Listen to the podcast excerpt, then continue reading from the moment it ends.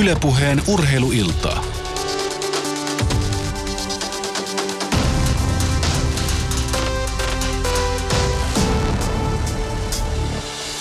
Uutisten jälkeen kello on 18.03. Oikein hyvää urheiluiltaa ja näin se on taas lokakuu saavuttanut meidät. Myös tänä armon vuonna 2016 ja sehän tietää sitä, että ison veden takana Amerikan, Yhdysvalloissa ja Kanadassa aloitetaan jälleen jääkiekon suurin ja kauden eli NHL. Kausi itsessään se lähtee käyntiin keskiviikon ja torstain välisenä yönä tällä viikolla kahdeta yöllä Suomen aikaa, joten sitä ennen on tietenkin tehdä ja on pakkokin tehdä kattava katsaus tulevaan kauteen Ylepuheen perinteikkäässä NHL-illassa. Mun nimi on Jere Pehkonen ja pöydän ympärille on jälleen kokoontunut kolme Itämaan tietäjää, tutut herrat, Samilainen yleurheilusta, Tuomas Nyholm urheilusanomista sekä Antti Mäkinen Viasatilta. Tervetuloa kaikille. Kiitos. Hyvää iltaa. Tunnistitteko Itämaan tietäjät itsestänne? Hämmensi suorastaan. Sen verran mä Jere jatkan tuohon noin, että et, et, kannattaa aamu viideltä herätä ja kääntää meidän kanava päälle. Siellä on Edmontonin uuden hallin avajaiset ja Battle of Alberta eli Edmonton Oilers Calgary Flames, joten pulju tulessa heti torstai-aamuna. Nyt otetaan pakollinen mainostus tähän. tähän Ensimmäinen, alkuun. näitä kyllä, tulee vielä monta. Kyllä vaan. tuohon vielä mietin tuossa ennen, ennen lähetystä, että tässä nyt niin kuin, jos on NHL-ilta, niin tuossa menisi vähän niin kuin Nyhomma äh, N-stä, sitten on Laine L-stä, mutta mikä Antti Mäkinen, että olisiko sitten Hantti Mäkinen, saataisiin NHL kasaan tässä näin, kaikki kolme. Ei laika kaukaa. Ei, Yllättävän hyvä. No joo. No mutta kuitenkin äh, mainitaan tähän heti alkuun, että äh, aiempinakin vuosina on sosiaalinen media ollut vahvasti läsnä tässä lähetyksessä. Shoutbox osoitteessa yle.fi kautta puhe. Siellä voitte laittaa omia kommenttejanne ja kysymyksiänne tänne, mitä tuleva NHL-kausi teissä tuottaa, sekä tietenkin Twitterin kautta hashtag NHL-ilta. Se on koko illan tulessa. Sinne vaan tulemaan ja laittakaa niistäkin joukkueista, mistä ei ehkä sillä hetkellä puhuta, koska yleensä tässä ollaan mennyt, mennyt silleen vähän nopeaan tahtiin näitä ja sitten monesti on tullut kysymyksiä joistain joukkueista, jotka on jo käsitelty, niin niihin on sitten vähän hankala palata, jos jotain toista käsitellään siinä vaiheessa jo, niin laittakaa ajoissa jo niitä kysymyksiä, niin saatte, saatte ne kuuluviin tänne studioon asti. Mutta ennen kuin lähdetään itse kauteen näihin joukkueisiin, niin otetaan Framille muutama kysymys tästä kauden alusta tai jossain määrin aika erikoislaatuinen, ainakin pitkään aikaan. Nimittäin World Cup pelattiin tuossa syksyllä, vaikka suomalaiset niiden alkuotteluiden jälkeen varmaan jäi aika pimentoon monelle suomalaisille. Tuo turnaus, niin kysymys kuuluu, että onko World Cupilla kuinka merkittävä vaikutus NHL-kauden alkuun, kun se kuitenkin tuossa muutama viikko sitten päättyi ja aika kuitenkin lujia pelejä heti tuohon kärkeen ja sekoittaa treeninkämppiä myöskin. No kyllä sillä tiettyä merkitystä totta kai on, että osa pelaajista on saanut niitä kovia matseja alle ja osa ei ole saanut, mutta ei se ole ratkaiseva eikä käänteen tekevä merkitys mun mielestä millään tavalla. Se mitä World Cup toi ja teki, niin se ei nyt voi sanoa mullisti, mutta se vei meidät tässä jääkiekokeskustelussa ja lajin suunnassa yllättävän pitkiin tämmöisiin jatkumokeloihin. Aika merkittävät asiat ja lajin tulevaisuuden kannalta kiinnostavat teemat nousi esiin World Cupin aikana. No itse asiassa komppaan Tuomasta.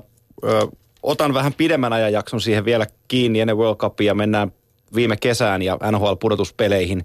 Pittsburgh Penguinsin Mike Sullivanin valmentaman joukkueen pelitapaan neljän ketjun, ja neljän, neljän ketjun peliin järjettömään vauhtiin, tekniikkaan, taitoon, suoraviivaisuuteen, joka ikään kuin hahmotti keväällä askeleet. Ja San Jose Sharks oli lopulta ihan vastaan tuli ja Stanley finaaleissa. Sitä samaa jääkiekkoa me nähtiin jääkiekko World Cupissa – mitä Kanada, Pohjois-Amerikka parhaimmillaan pystyi tuottamaan. Kanada oli täysin vastustamaton joukkue tuossa turnauksessa johtuen siitä, että heillä on parhaat yksilöt ja paras kokonaisuus.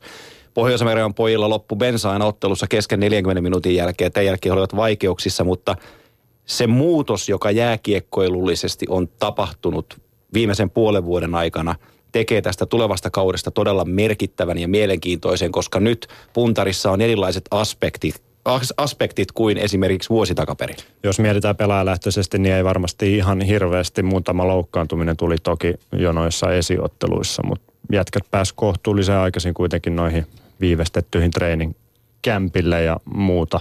Ehkä Todd McLellan, Edmontonin coachi, oli viimeisin valmentaja, joka sitten liittyi sitten ehkä nuoren joukkueen kannalta vähän myöhään tuohon harjoitusleirille, mutta ei suurempaa vaikutusta. Noin. Ja se, sen sanon yksilöä, jos mennään yksilöajatukseen vielä, niin muun muassa Corey Perry ja Ryan Getzlaff, kanadalaispelurit, jotka on tullut tunnetuksi NHL siitä, että heitä ei oikeasti näy lokakuussa eikä marraskuussa kentällä, niin Ryan Getzlaff pelasi mun silmiini ehkä parasta jääkiekkoa, mitä hän urallaan pelannut World Cupissa. Ja se tietää Anaheimin kannalta todella hyviä asioita.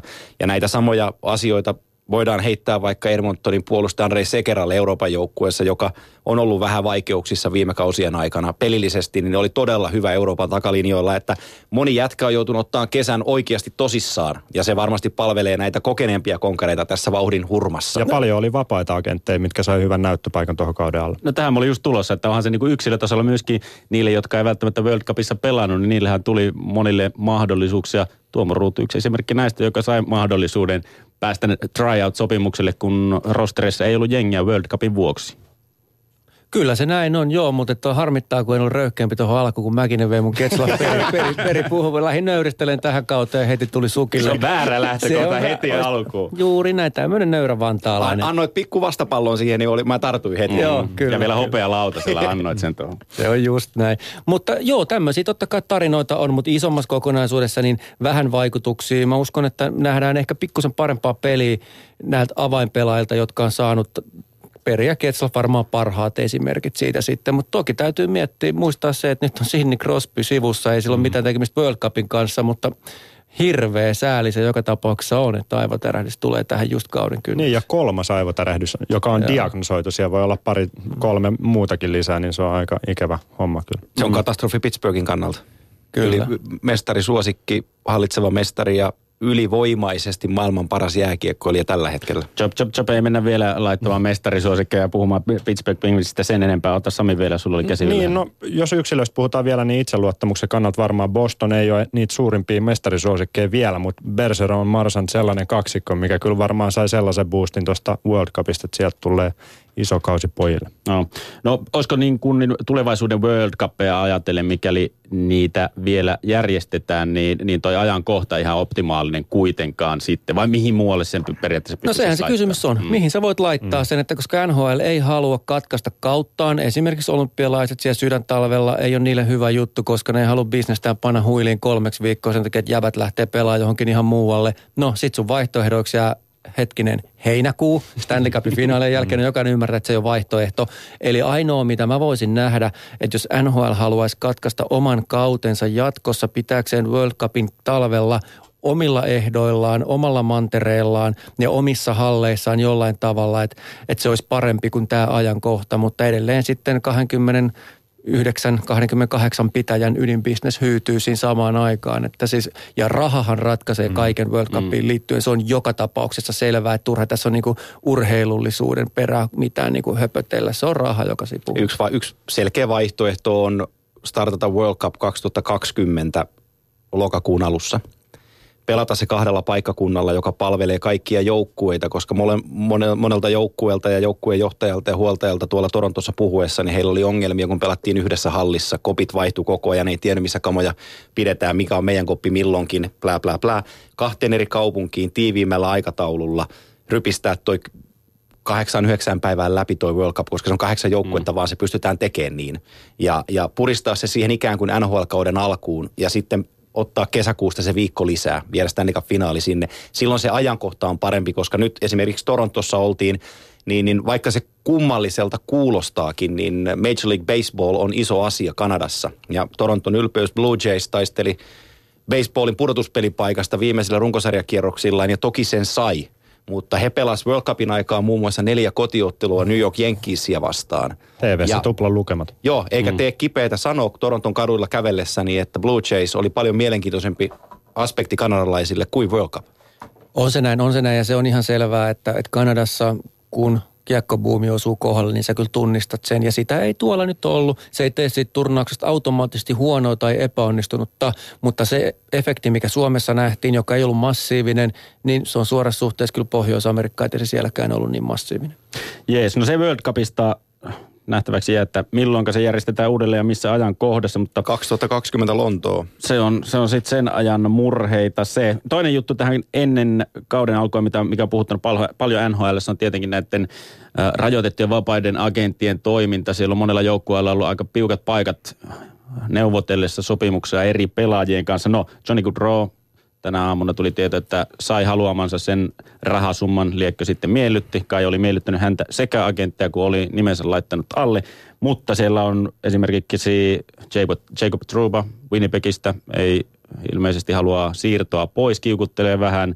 Anaheimilla on ruotsalaiskaksikko Rakel Lindholmin kanssa ongelmia sekä sitten Tampa Baylla Nikita Kucherovin kanssa, joka ei suostu lähtemään Venäjältä. Onko vielä tullut Venäjältä muuten? Lähti, lähti, Ristolainen lähti, tietenkin. lähti tänään Venäjältä lentään kohti, Okei. kohti Tampaa. Eli ilmeisesti sopimus on lähellä. Kysymyshän on isommista asioista kuin yhden pelaajan yksittäisestä sopimuksesta. Tappelu on enemmänkin omistajataholta miljoonista tulevasta pelaajalakosta, kun sopimus umpeutuu. Omistajat näkee, että tällä hetkellä matka maksetaan pelaajille ylihintaa. Pelaajat haluaa mahdollisimman maksimaalisen tilin korkatakseen itselleen loppuelämän tilin ö, tienesti tällä sopimuksella. Ja se näkökulma on kahdesta eri leiristä niin toisistaan poikkeava. Mä otan kylmän esimerkin. Rasmus Ristolainen on huippupuolustaja. Jos mennään NHLn palkkalinjaukseen, niin Ristolaisen sopimuksen kuuluisi olla nykysopimuksilla siellä neljän puolen viiden miljoonan välissä kausihitti. Rasmus Ristolaisen oikea hinta pitäisi olla siellä, missä omistaja sen haluaa suurin piirtein kolmessa miljoonassa. Ja voisin kuvitella, että agentti pyytää yli viittä miljoonaa. Siis joo, jatkaksi vielä? En, mutta, mutta tässä, tässä tulee se ongelma, koska omistajat haluaa mm. haluu suojella rahojaan ja pelaajat haluaa rahastaa nyt, koska nyt se on mahdollista. Joo, ja siis toi rajoitettu vapaa-agentti on käytännössä se ainoa hetki pelaajan uralla, kun joukkueella on valtit käsissä. Että ne pystyy vähän kiristämään sitä, koska sitten kun puhutaan siitä UFA-maailmasta, eli vapaista agenteista, no se on ihan puhtaista taalapinojen laskua. Sitten on ehkä tämmöisiä kotikaupunkialennuksia, ja mä halusin pelaa tuolla, kun niillä on voittava joukkue. Case Tavares. käytännössä jokainen keissi on rahasta enemmän tai vähemmän. Paitsi Tavaresilla. Ja, no joo, mutta siis aina, ja on Detroitissa ollut näitä, Joo. näitä esimerkkejä siitä, että joku ottaa oikeasti selkeätä peikattia halutakseen jäädä Chicago hyvä esimerkki tällä on näitä, on näitä. Mutta yleisesti ottaen vapaa-agentti hakee sen, mistä se ison tilin saa. Ja tota, sitten vaikka Ristolaisen kohdalla nyt ollaan, siellä niinku Ristolaisen leiri toivoo kutosella alkavaa summaa. Mm. Ja heidän keissi on niin kuin Aaron Ekblad, on, jolla on tuore lappu Floridasta, joka on reilusti yli kutosen. Mikä se, seitsemän puolko se peräti oli? E- Ekbladin tili. Joo, se on jotain sitä luokkaa. Joka on niinku siis taas muille omistajille semmoinen, että ettehän te jumalauta voi tuommoista diiliä antaa sille, kun sitten meidän jätkä pyytää ja sitten meidän jätkä pyytää, toikin pyytää. Sitten taas siellä lattialla joku vaikka viiden miljoonan, vaikka Seth Jones on viiden miljoonan pintaa vähän yli. Sitten taas organisaatio sanoo, että hei, tämä on se sun taso. Sitten kun siinä puhutaan kahden ja puolen miljoonan gapista ja pelataan kovaa peliä, niin ollaan tämmöisessä tilanteessa, että pelaaja kenties istuu. On mahdollista, että Rasmus Ristolainen istuu tämän kauden. Tuntuu siltä, korvanappi on todella käynyt kuumana No tietenkin. että siellä olisi niin kuin parempia signaaleja ilmassa, että sopimus saataisiin aika mitään ei ole vielä tapahtunut missään, mutta se, se kyllähän Buffalo ymmärtää, että tarvii ristolaista. No. Ja, ja siis mm, nimenomaan näin. Ja joku Johnny Goodrow on, on Calgary Flames jo nyt. Mm. Se on, he, se on must-sainaus Calgaryltä. Ja heidän täytyy nö, nöyrtyä sen rahan edessä, koska he teki aikaisemmin jo Sean Monahanin kanssa vastaavanlaisen lapun. Ja he eivät, he eivät voi sanoa valovoimaiselle pelaajalle, mm. että sori, mutta sä muuten ansaitset vähemmän kuin toi sun ketjukaveris. Mm.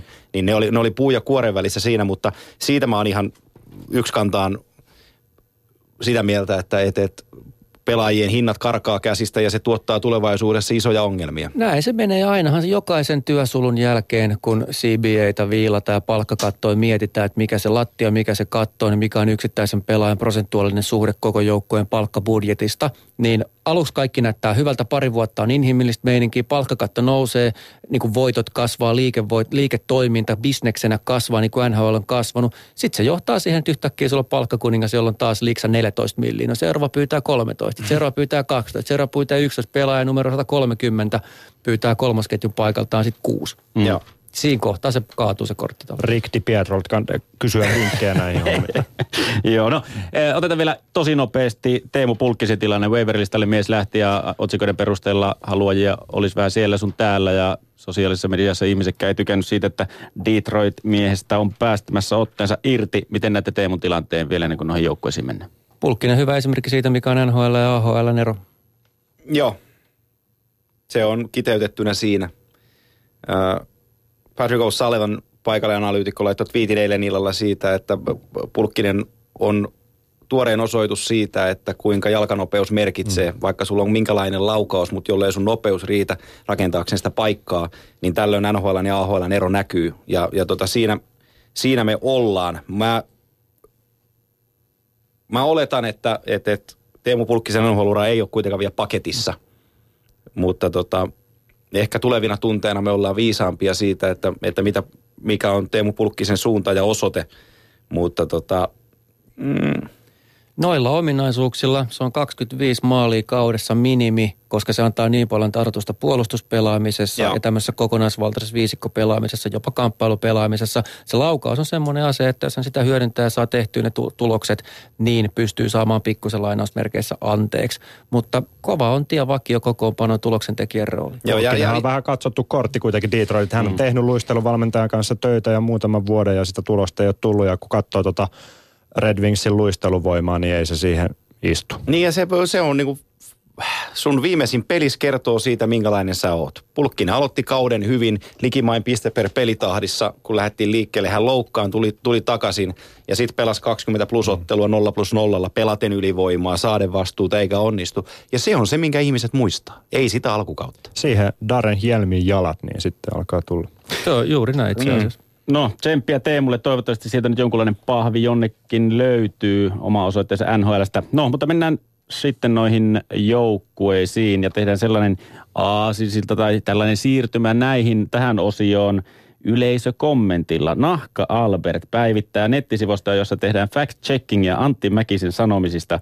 Olen edelleen katkera, kun ennen kautta 2014-2015 Mäkinen sanoi NHL-illassa, että Boston on Tampan kanssa idän parhaita. Kauden jälkeen hän kuitenkin väitti sanoneensa jo ennen kautta, että ei Bostonissa pelata pudotuspelejä. Eli meininkihän on niin kuin USAn presidentin vaalissa täällä konsanaan.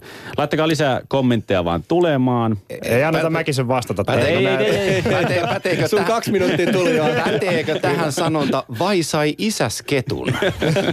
Älä keskeytä, hän käden keskeytä.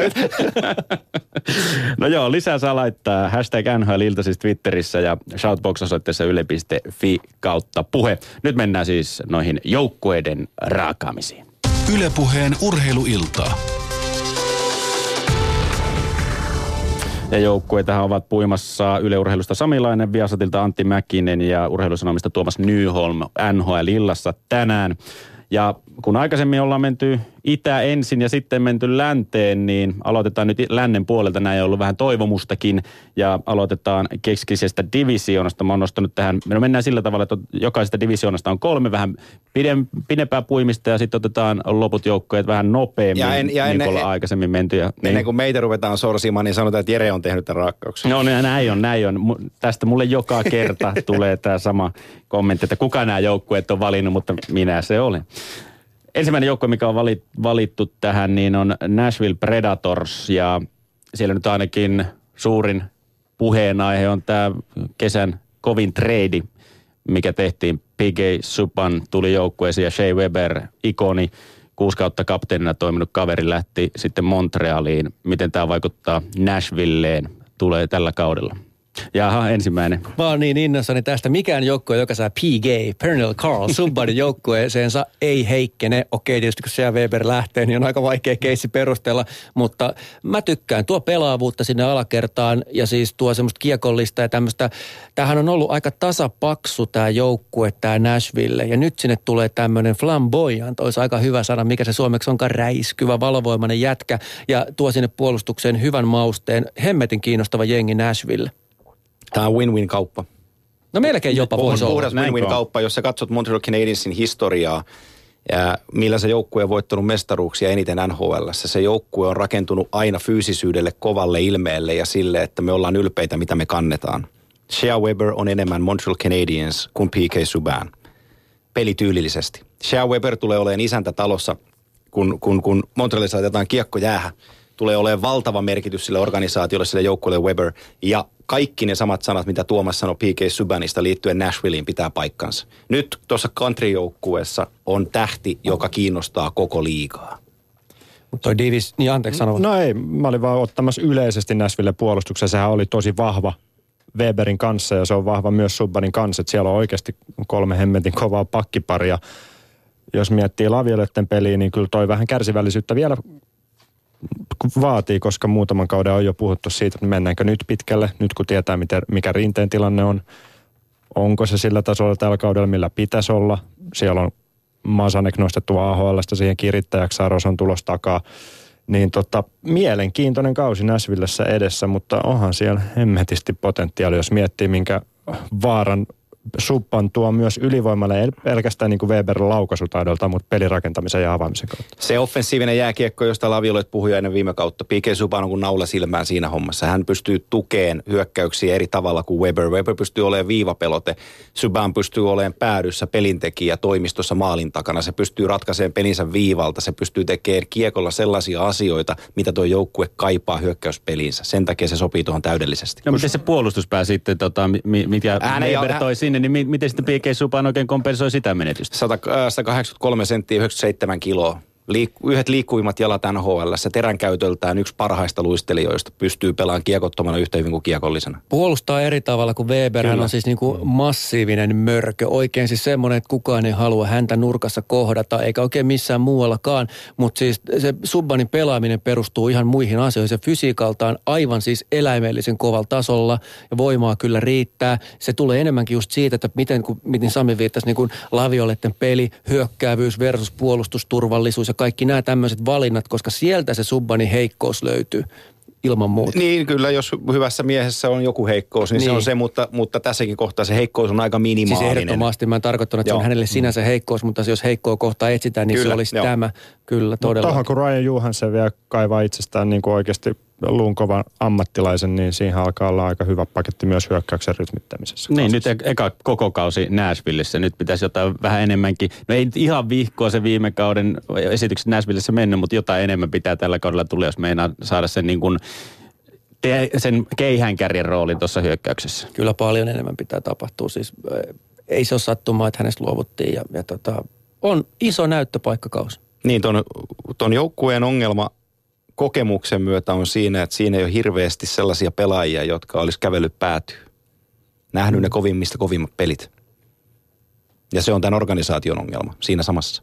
Ö, yksi mielenkiintoinen kysymys on tietenkin Juuse Saroksen tilanne joukkueessa, mitä on lueskellut ö, yhdysvaltalaista mediaa, niin siellä ollaan kovasti sitä mieltä, että Matsanekilla ei riitä kakkosmaali maalivahdin roolissa tossa, että Juuse Saros olisi tulossa takaa ja kovaa ja jo alkukaudesta olisi paikkaamassa mm, Pekka Rinnettä, mutta sitten jossain sanotaan, että Saroksen kausi etenee edelleen farmissa tämä kausi ja katsotaan sitten tulevaisuudessa, tuleeko Pekka Rinteen manttelin periää pelaajasta. Mikä teidän mielipide on? Juuse Saroksen kohtalon Nashvillessä ratkaisee Pekka Rinne. Niin ja sitten seuraavaksi Saros itse toki, mutta että se, se Pekka Rinne pelaa niin isoja ottelumääriä, hän on terveenä, että, että se on lainausmerkeissä ihan sama, kuka Niin sieltä sitten takana on. Mutta että jos Saros sen sauman saa, mä odotan mielenkiinnolla, mutta se on vähän ennen aika spekulointi, kun pitää nähdä, miten tämä toinen kaveri siinä pärjää. Saros on loistava maalivahti, hänellä on tosi hyvä tekniikka ja pää, mutta se koko on oikeasti Kyllä. se este tällä hetkellä NHL-tasolla, mikä, mikä siellä pitäisi olla. Jos hänellä olisi sa- samat ominaisuudet muuten, mutta olisi, niin kuin hän itse sanoi U20-kisoissa, että 10 senttiä siihen lisää ja Ville Husson kokoinen äijä, niin se olisi siinä. Niin mä sen verran vielä va- sanon tuohon vastaukseen, että Pekka Rinne päättää, koska Pekka Rinne päättää ylipäätään, mitä tapahtuu Nashvillein maalivahtiosastolla. Hän on tehnyt todella kovan kesäharjoitteen, koko kesän painanut läpi kielivyön alla ja on valmis palaan takaisin huippumaalivahtien joukkoon. Jos Pekka Rinne palaa huippumaalivahtien luokkaan, niin meidän on turha keskustella Mazanekista tai Saroksesta, koska heille ei silloin ole peli, pelioikeutta tuossa joukkueessa. Ja niin Mut- kauan kuin Rinne on tässä Kyllä, kunnossa kyllä. asemassa, niin se on ihan sama, kuka siellä on, on, just näin. on. Ei mitään. Niin, ja niin. Sarokselle parempi, että hän on AHL ottamassa kiekkoa kiinni kuin täällä alkulämmöillä. Ehdottomasti. Se on täysin totta. No, Nashvillessä saadaan nyt ainakin nauttia tällä kaudella viihdyttävästä sosiaalisen median persoonasta, kun P.K. Subban on sille tullut. Mies on nimittäin laittanut ainakin heti saman tien, kun treidin varmistui, niin Ukko laittoi Stetsonin päähän ja sen jälkeen viihtynyt sosiaalisessa mediassa aika Kyllä, lujasti se hän- sama Stetsoni. Hän on ottanut otsalla. tuon kyllä jo haltuun. Hän myös roustasi aika hyvin Montrealin seurapumoja. Joo, näin on. No, vii- viihdettä on siis luvassa siellä. Mennään seuraavaksi äh, Texasiin. Dallas Stars seuraava joukko, mikä on puinnin alla. Jatketaanko veskareista siellä? No jatketaan veskareista. Viime- Antti Niemi, Kari Lehtonen, kaksikko viime kaudella aika tasapäin. Ukot pelas pelit vaan. Miten tulevaisuudessa, ottako jompikumpi sen niskalenkin ja onko tässä sellainen kaksikko, joka on 10 miljoonan dollarin arvoinen? Sehän on aika iso kysymys. No kato, millä se puolustuksen edes ne pelaa. Siis onhan se periaatteessa aika toivoton, tai turhaan myös jätkät saa rapaa. Totta kai heidän, heidän pitäisi loistaa mm. tuossa, varsinkin pudotuspeleissä. Mutta tota, mä veikkaan, että 50-50 mennään. GM Jim Neal on sanonut, että trade deadline silloin sitten tapahtuu, jos, jos on yhä tota, vuotaa. Mutta mun mielestä, mä en tiedä mitä nämä kaverit on mieltä, mutta vähän tekemätön paikka ehkä Dallasissa, varsinkin kun sieltä lähti Chris Russell pois, joka loppukauden pätkäsopimuksella siellä veti sitten, söi kiekkoja, mutta ei tos hirveästi apuja tuu. Niin, Joo. Molarista on aina turha puhua yksittäisenä, se on suhteessa puolustajien, suhteessa sentterin, suhteessa jopa koko viisikkoon. Että et yhtä miestä kun katsoo maalivahtia, pitää katsoa niitä pakkeja edessä ja siinä mielessä pointti on suhteellisen oikeeseen osuva. Tuota, toi ei ole NHLn paras puolustus, mikä Dallasilla on jälkeellä. Eikä se ole myöskään puolustussuuntaan. ihan Yllättäneet pa- kädet Joo, joo, eikä, eikä se ole myöskään puolustussuuntaan mikään paras hyökkäys, koska se on, se, on, se on täysin offensiivinen hyökkäys ja, ja siellä mennään se ajatus edellä, että me tehdään maali ja pistetään punalampu palaan, niin meidän ei tarvitse puolustaa, mutta valitettavasti jääkiekkoottelussa tulee aika monta kertaa niitä, kun se maali pitäisi tehdä, sitä ei tehdä ja tullaan omille päin ja sitten huomataankin, että meillä on kolme jätkää ulkona. Ja sitten kun me laitetaan toi puolustus, ottaa niitä kolme kakkosia, kaksi ykkösiä vastaan ja taka, takakulmalta putataan kiekkoa tyhjään, niin, niin, niin kuten sanottua, niin Suomi-veskarit olisivat voineet olla viime kaudella parempia, mutta jos sä häviät pelejä 4-2, 5-1 välillä ja, ja sulle menee yksi helppo sieltä ja sä saat sen kaiken kuran niskaan, niin, niin, niin se on, mutta se on se maalivahdin arki. Niin ja pitää myös on. muistaa se, että jos sä voitat pelin 7-5, Mm. niin ei veskari ole siihen pelin tyytyväinen, vaikka se voitto on tullut. Joo. Vaan veskari on kuitenkin vähän yksilöurheilu ja hän ajatteli, vaikka olisi 40 torjuntaa siellä alla, niin kyllä se viisi maalia ottaa pannu ja sulla on silti huono torjuntaprosentti ja kaikki antaa sulle paskaa kuitenkin. Jos me tässä vähän annetaan rapaa Dallasin puolustukselle, niin siellä kuitenkin Esa Lindelkin luutii tällä kaudella. Oli välillä Klingbergin äh, pakki parinakin, jossain kuului kommentteja, että aika riskialtis kaksikko on kyseessä, mutta miten näette Esa Lindelin tilanteen Dallas Starsissa? Siinä on yksi ongelma, siinä on Oleksiakki ja Nemetti edes vielä Joo. marssijärjestyksessä. Ja Lindel, millainen pelaaja? Hän on siis, ajatellaan pari viime vuotta, niin muistetaan äh, kevät MM-kisoissa loistavasti meni. Nyt on vähän siis, mun kysymysmerkkejä oikeasti. Mikä mies on? Mihin on matkalla? Kehittyykö? Ottaako sen paikan NHLstä vai eikö ota? Et, et, en voi sanoa, että on pettynyt, mutta, mutta mä en ole aistinut Esa Lindelin kehityskäyrässä semmoisia merkkejä, mitä mä olisin toivonut aistivan, niin sieltä puskee Julius Honkaakin takaa ja kohta kokoonpano. Ei ole mitenkään sanottua, että Esa Lindel on NHL-puolustaja.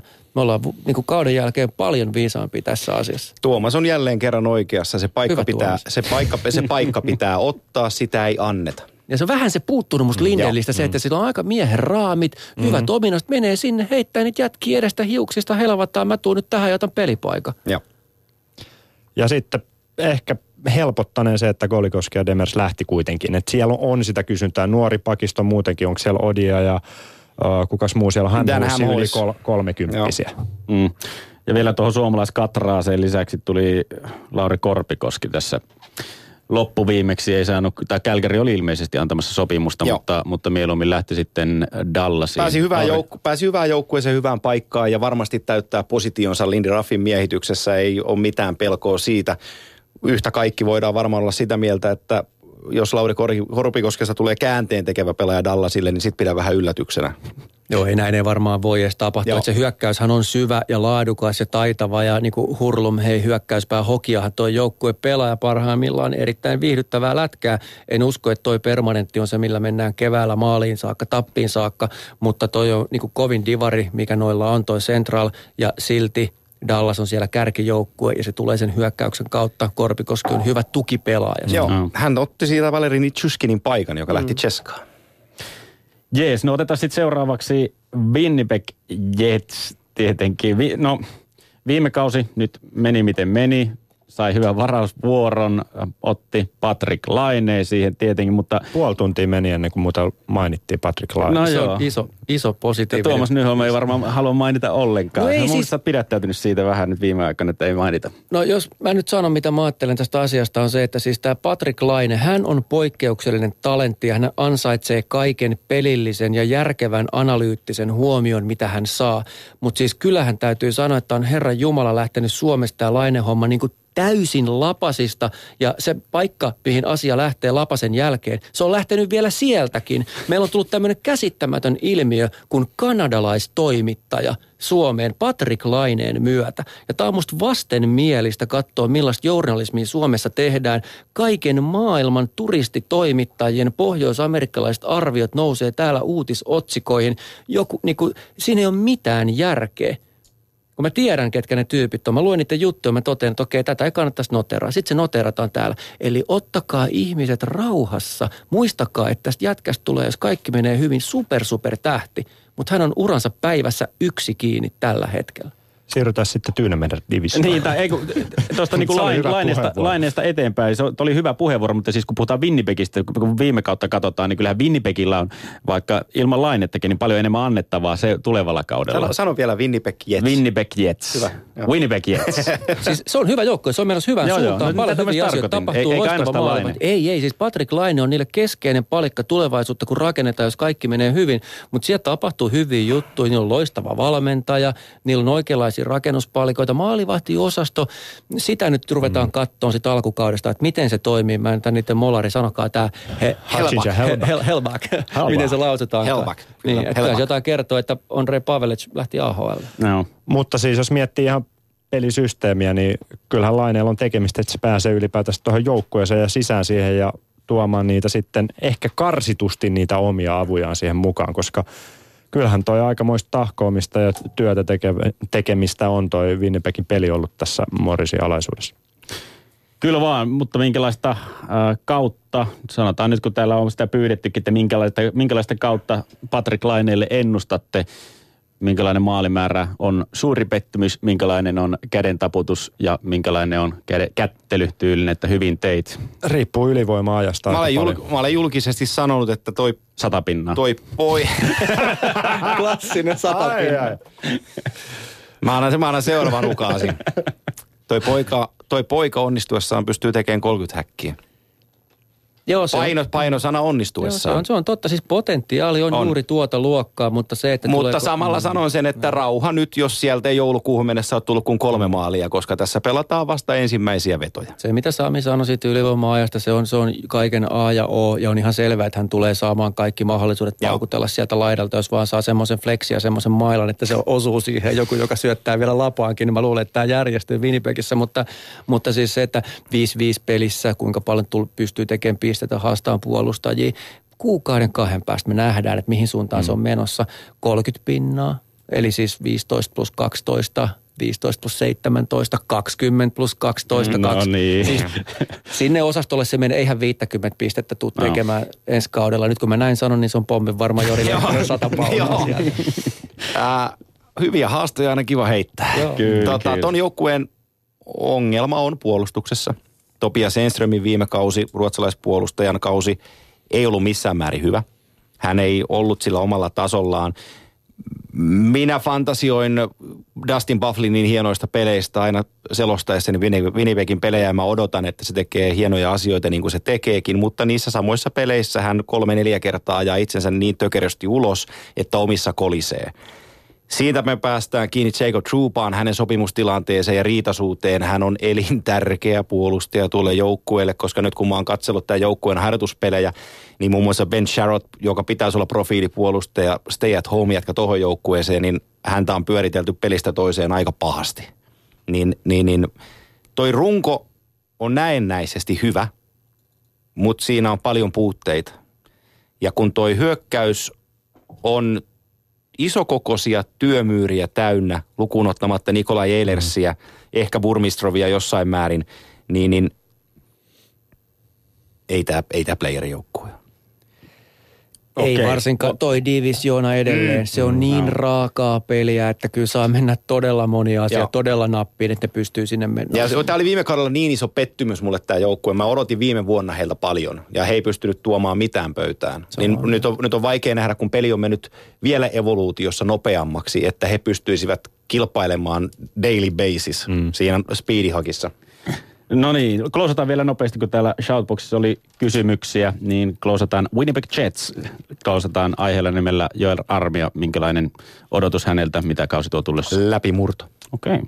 Ne määrittelee läpimurto siis kärkiketjuihin, ei todennäköisesti mm. ole asia kolmas nelosketju osastolla ja on siis ja sai jatkosopimus kaksi vuotta, tehnyt itsestään NHL-pelaajan ja mä itse asiassa pidin niin kuin jo aikaisemmin, näytti musta siltä, että hänestä ei tuu, mutta hän on ottanut työhaalarit käyttöön ja hyväksyy paremmin oman realiteettinsa suhteessa muihin pelaajiin, näyttää hyvältä armian suhteen. Joo, Joella- Sopparin jälkeen niin. sillä ei enää mitään hävittävää. Sillä on oikeasti vaan voitettava, varsinkin kun siellä on tämmöinen laine, josta puhutaan Suomessakin niin paljon. Mm. Se, se saa tulla ihan rauhassa sieltä. Joel Armian läpimurto tarkoittaa, että hänestä tulee validi NHL-pelaaja. Ja, Allekirjoitan. ja hänellä on siihen ihan täysi mahdollisuus. Niin kovassa tikissä on porilainen. Kuulostaa hyvältä. Siirrytään sitten loppuihin keskisen divisioonan joukkueisiin. Otetaan tässä mm, nopeasti St. Louis Blue alkuun ja se mennään kulmalla, joka tuli Shoutboxista kysymys. Nail Jakubov, tuliko puoli ilmaiseksi? Onko St. Louis Bluesilla kuinka paljon käytettävää tälle herrasmiehelle? Mä en henkkoht pidä Jakupovia älyttömän hyvänä pelaajana suhteessa hänen niin kuin varaushistoriaansa ja hänen niin kuin pelaajaprofiilinsa. Joo, kyllä se jääkiekkoili on, mutta ei, ei ole mikään, siis raidepela ei. ei. Mä haluan, mä haluan nähdä nyt, kun hän pääsee parem, heittomerkeissä parempaan organisaatioon. Hän on ollut Edmontonissa joukkueessa, jossa hän on pitänyt esittää taikoja, mitä hän ei ole pystynyt esittämään. Viimeisien vuosien aikana hänellä on ollut kuusi eri päävalmentajaa. Ei ole helpottanut sitä asiaa. Nyt hän pääsee organisaatioon, jossa on muumipappa päävalmentajana vielä tämän kauden ja tuleva päävalmentaja on siellä penkin takana mukana. Niin kun tämä kausi lähtee liikkeelle ja hän pääsee nuottipaitaiseen peliin kiinni, niin sitten me nähdään, onko Nail Jakubovista pelimieheksi tässä sarjassa vai ei. Nyt on helppo sanoa, että ei, mutta on siinä pojassa jotain, mitä se osaa. Nyt se täytyy vaan ulos mitata.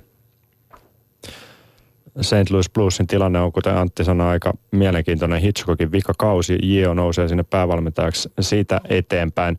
Mielenkiintoinen parivaljakko kaiken kaikkiaan, mikä valinta sinne on tehty. Hyvä hyökkäys, ihan todella laadukas puolustaja, jos kaikki pelaa omalla tasollaan ja vihdoinkin saatiin veskapeli jotain järkeä, kun Eliotti lähti pois ja Allen ottaa, ottaa siellä sitten ykkösvahdin tontin. Niin. Ja nyt loukkaantuneena. Niin, mutta tota, viime kauden mentiin jo vähän pidemmälle. Mm. Nyt voidaan mennä.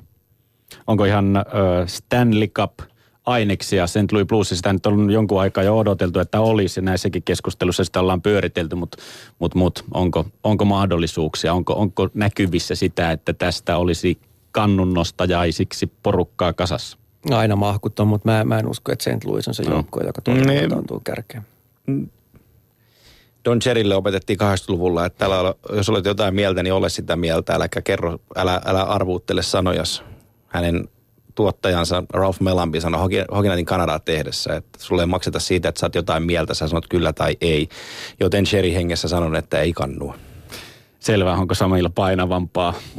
No, no ei, siis taist, taistelee kyllä, mutta eiköhän se ole se toka kierros. Yes.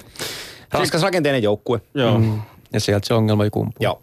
Chicago Blackhawks, mennään näillä joukkueilla, mistä nyt aina puhutaan, että ennakkosuosikkeja. Mikä juuri ei ole joukkueessa hirveästi muuttunut ja miksipä tuota hyvää shabluunaa nyt muuttamaankaan. Mun silmissäni tämä ei ole lähelläkään mestarisuosikki.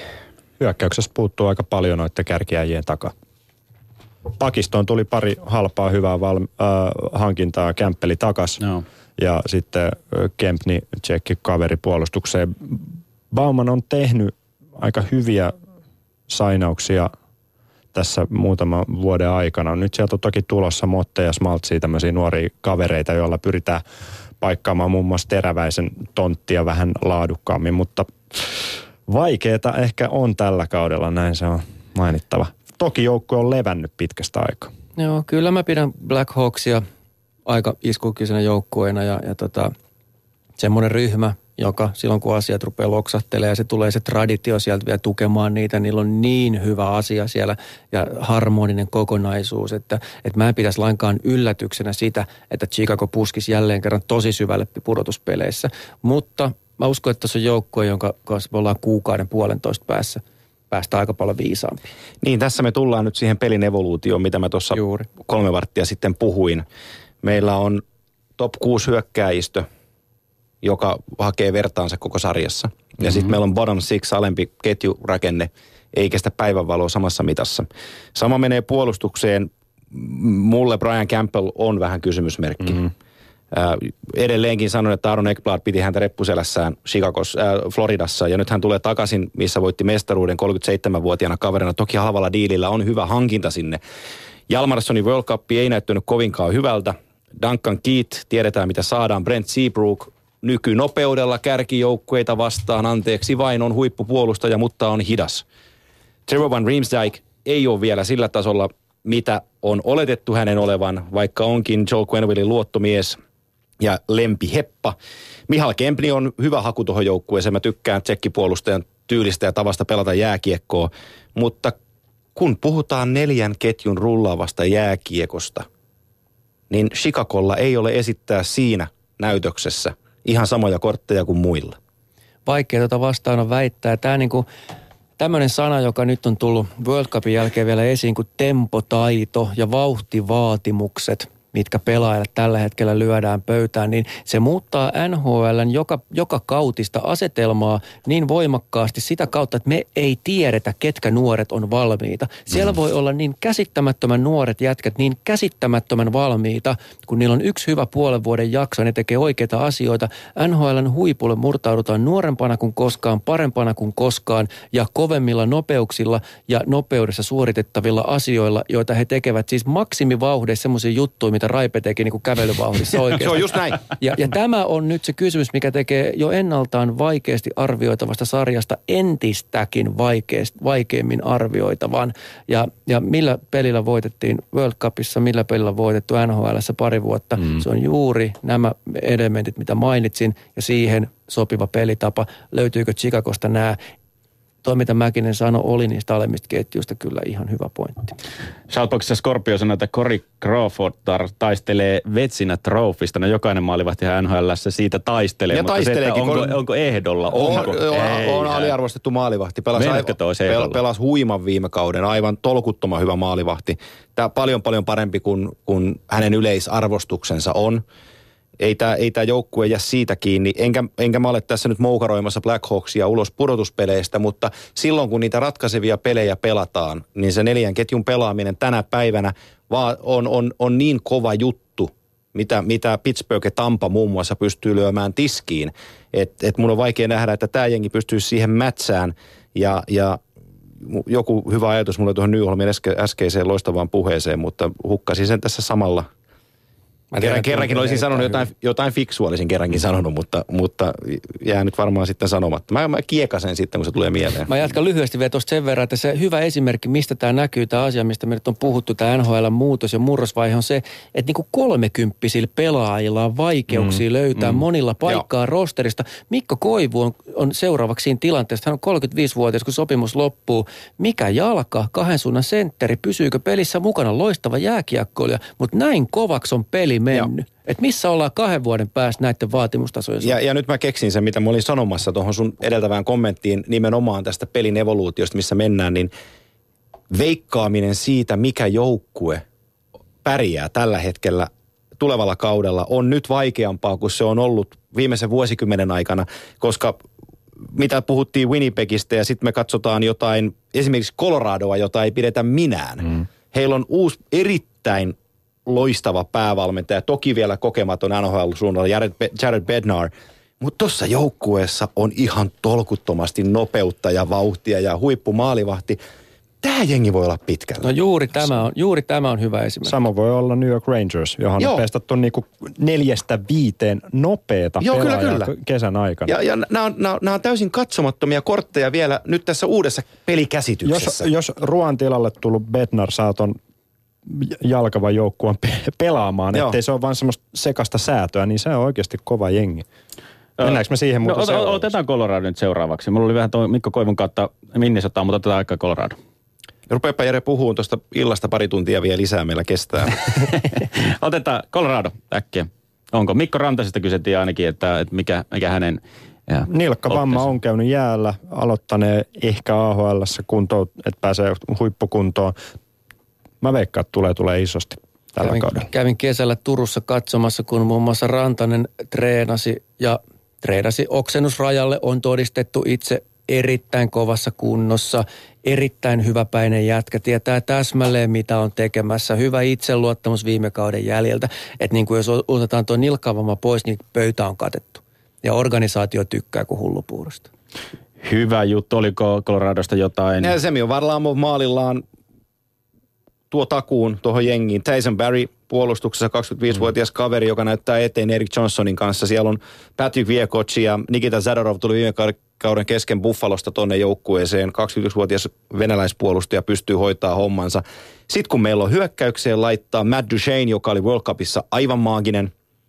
Nathan McKinnon, yksi World Cupin parhaista pelaajista Pohjois-Amerikan joukkueessa. Sillä juuri sillä evoluutiolla, nopeudella, taidolla, huippunopeudessa tehtäviä asioita, mitä hän pystyy tekemään. Ja kun me lisätään siihen Söderbergit, Grigorenkot, muut vastaavat, nämä saa oikealla jalalla tuon homman liikkeelle, niin me voidaan olla tilanteessa, me katsellaan joulukuussa, että mikä sitä Avalanche on, että kun nämä painaa kärjessä. Ja nimenomaan joulukuussa saattaa alkaa tapahtua sinne tienoille. Nimittäin mun mielestä olisi voinut Ruoan oikeasti pistää ovesta tulos viime kauden jälkeen. Laittaa, todellakin. laittaa AHL-mestari Bednar siihen tilalle Joo. suoraan ja lähtee sitä kautta rakentamaan. Selvä juttu se Coloradosta, Coloradosta.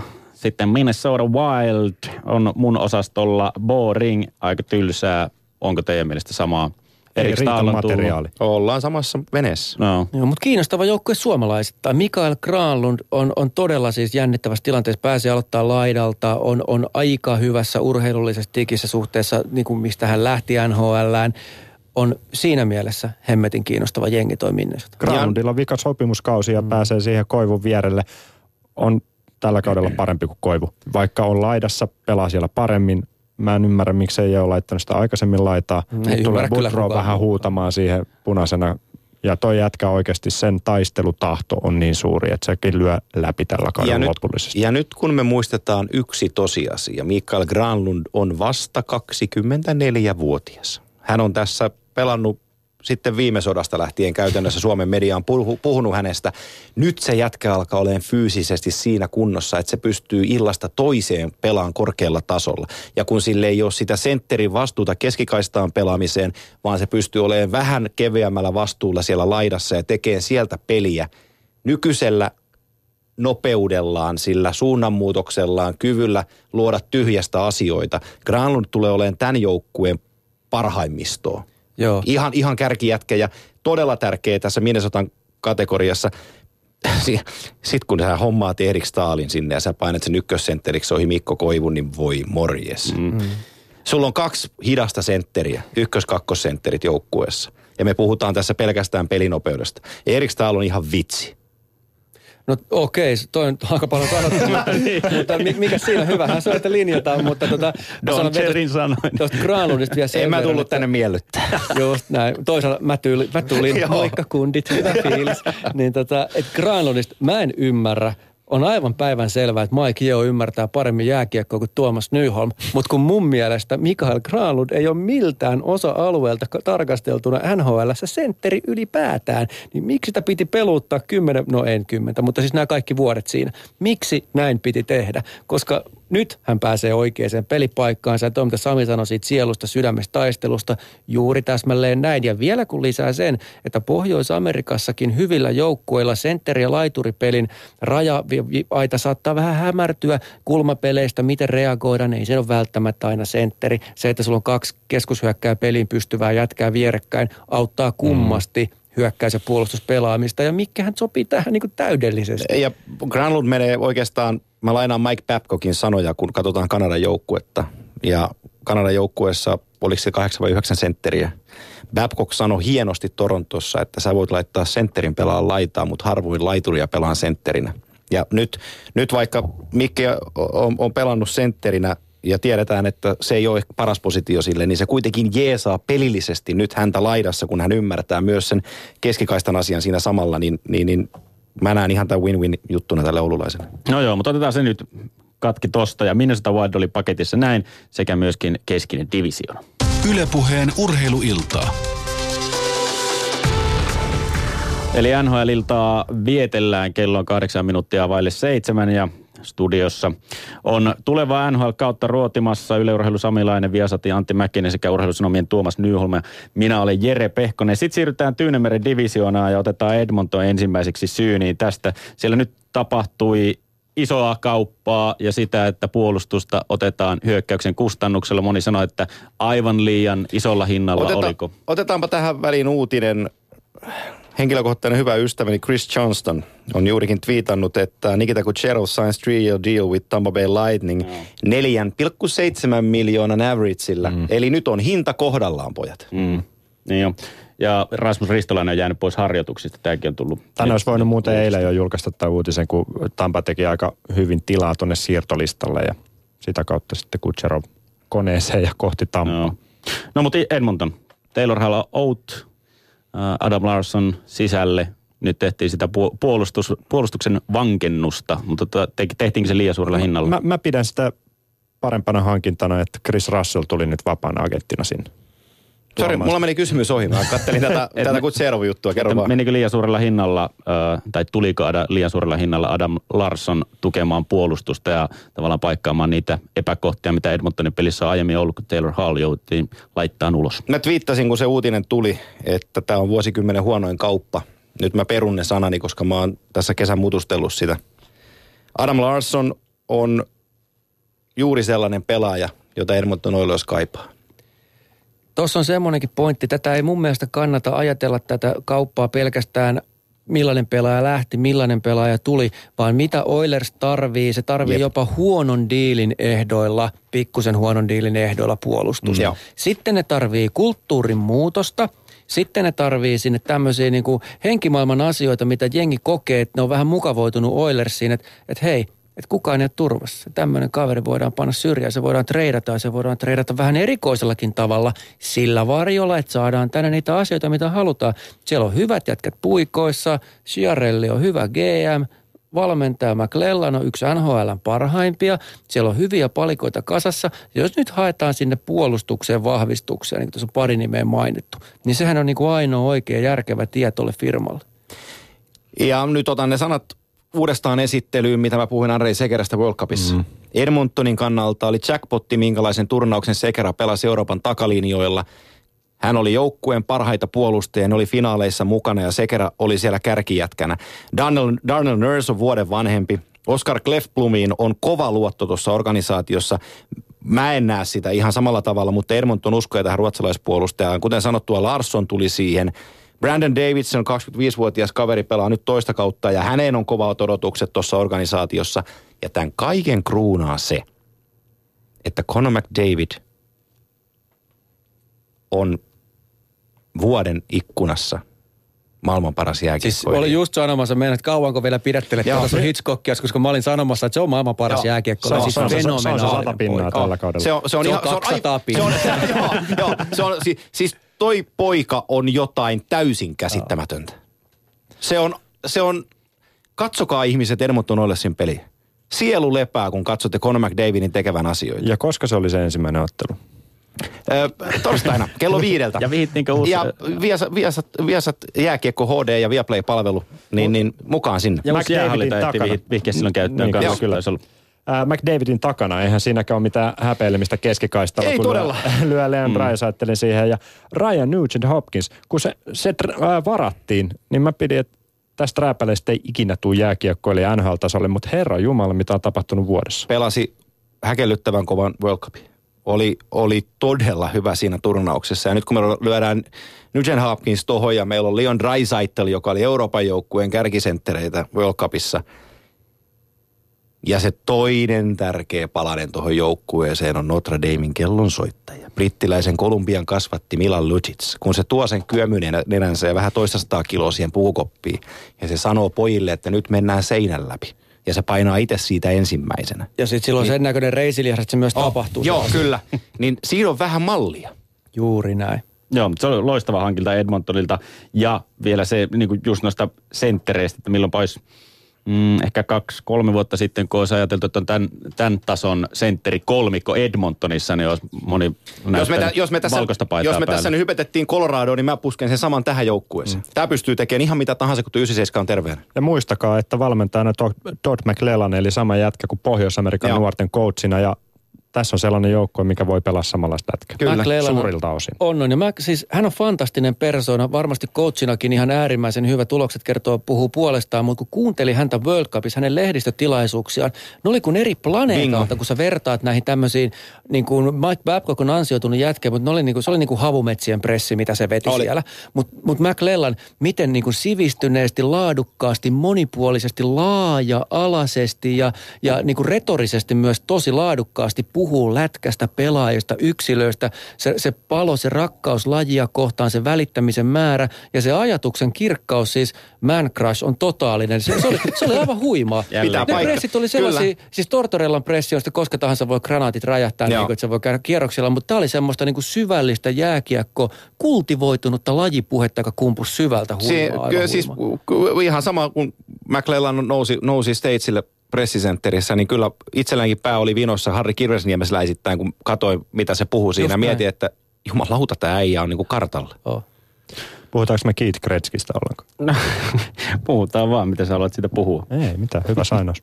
Joo, totta. Tota, otetaan vielä uh, Shoutboxissa osoitteessa... Eikö me puhuta yhtään? Joo, puhutaan siitäkin kohta. Shoutboxissa Yle.fi kautta puhe voi lähettää kysymyksiä sekä tietenkin Twitterissä hashtag NHL-ilta ja otetaankin sieltä nyt ennen Jessestä puhumista mikä muakin pisti silmään Edmontonissa, vaikka tuosta joukkueesta jossain määrin tykkäänkin ja koko rosterista, mutta Cam Talbot, onko riittävä ykkösveskari? Mm.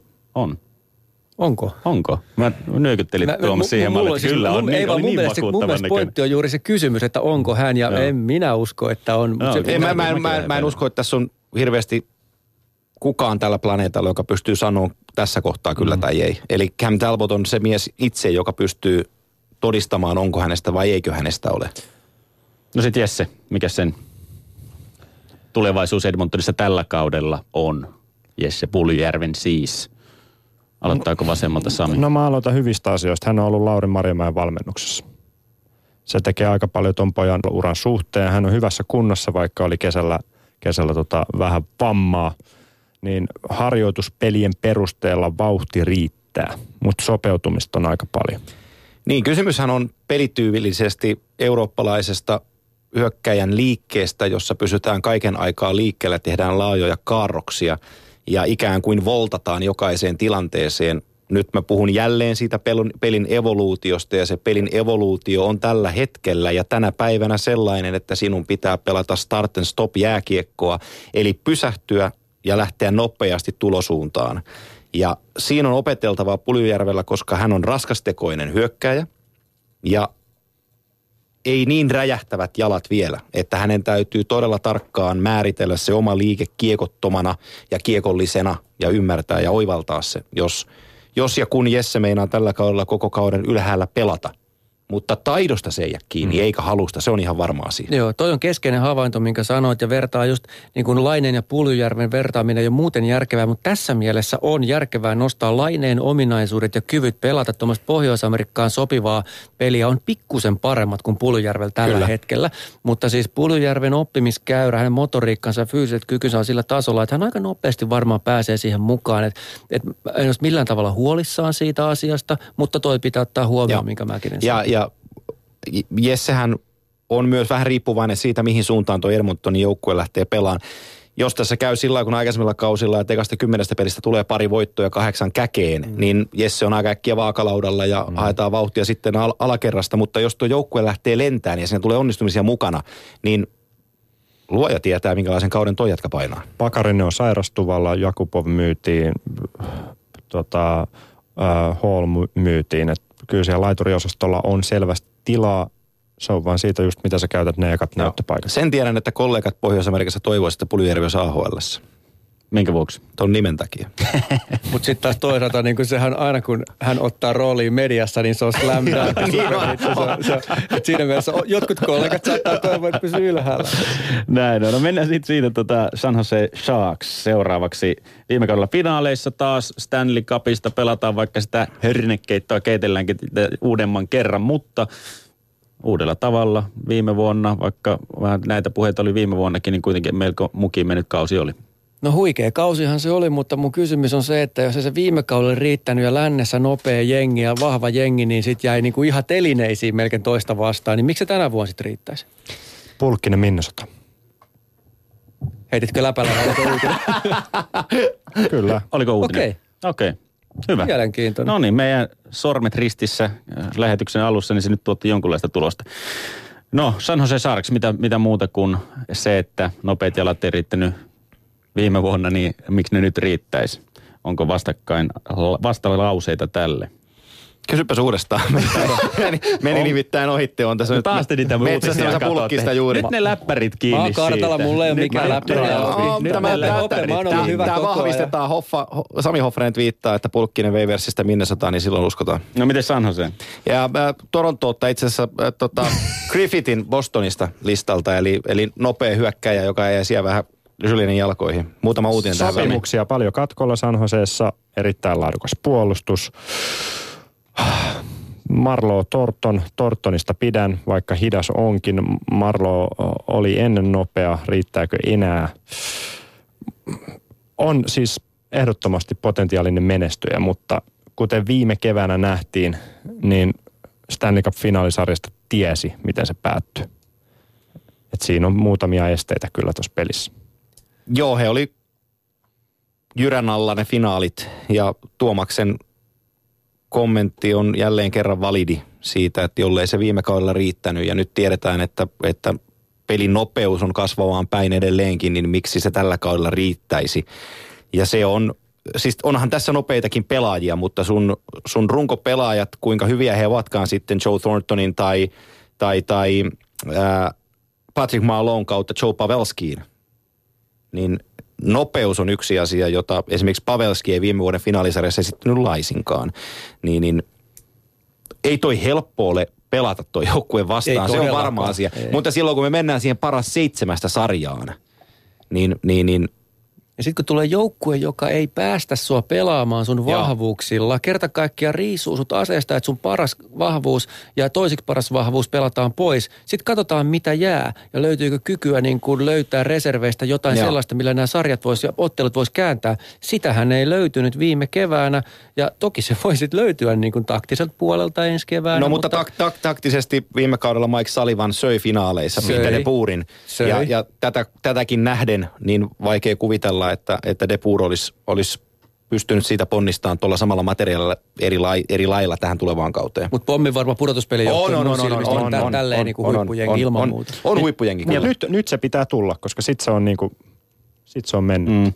Ja tulihan sinne jonkunlaista jalkanopeutta kuitenkin Mikkel Pötkerin Kyllä, kautta. Että kyllä. jos Se on totta. Lusitsin reisistä puhuttiin, kyllä Pötkerillä vähän, vähänkin samanlaiset Pötkö. taitaa olla. Pötköillä taitaa olla aikamoiset reitit myöskin, että kyllä niistäkin vauhtia lähtee. Hyvä vahvistus siihen. No.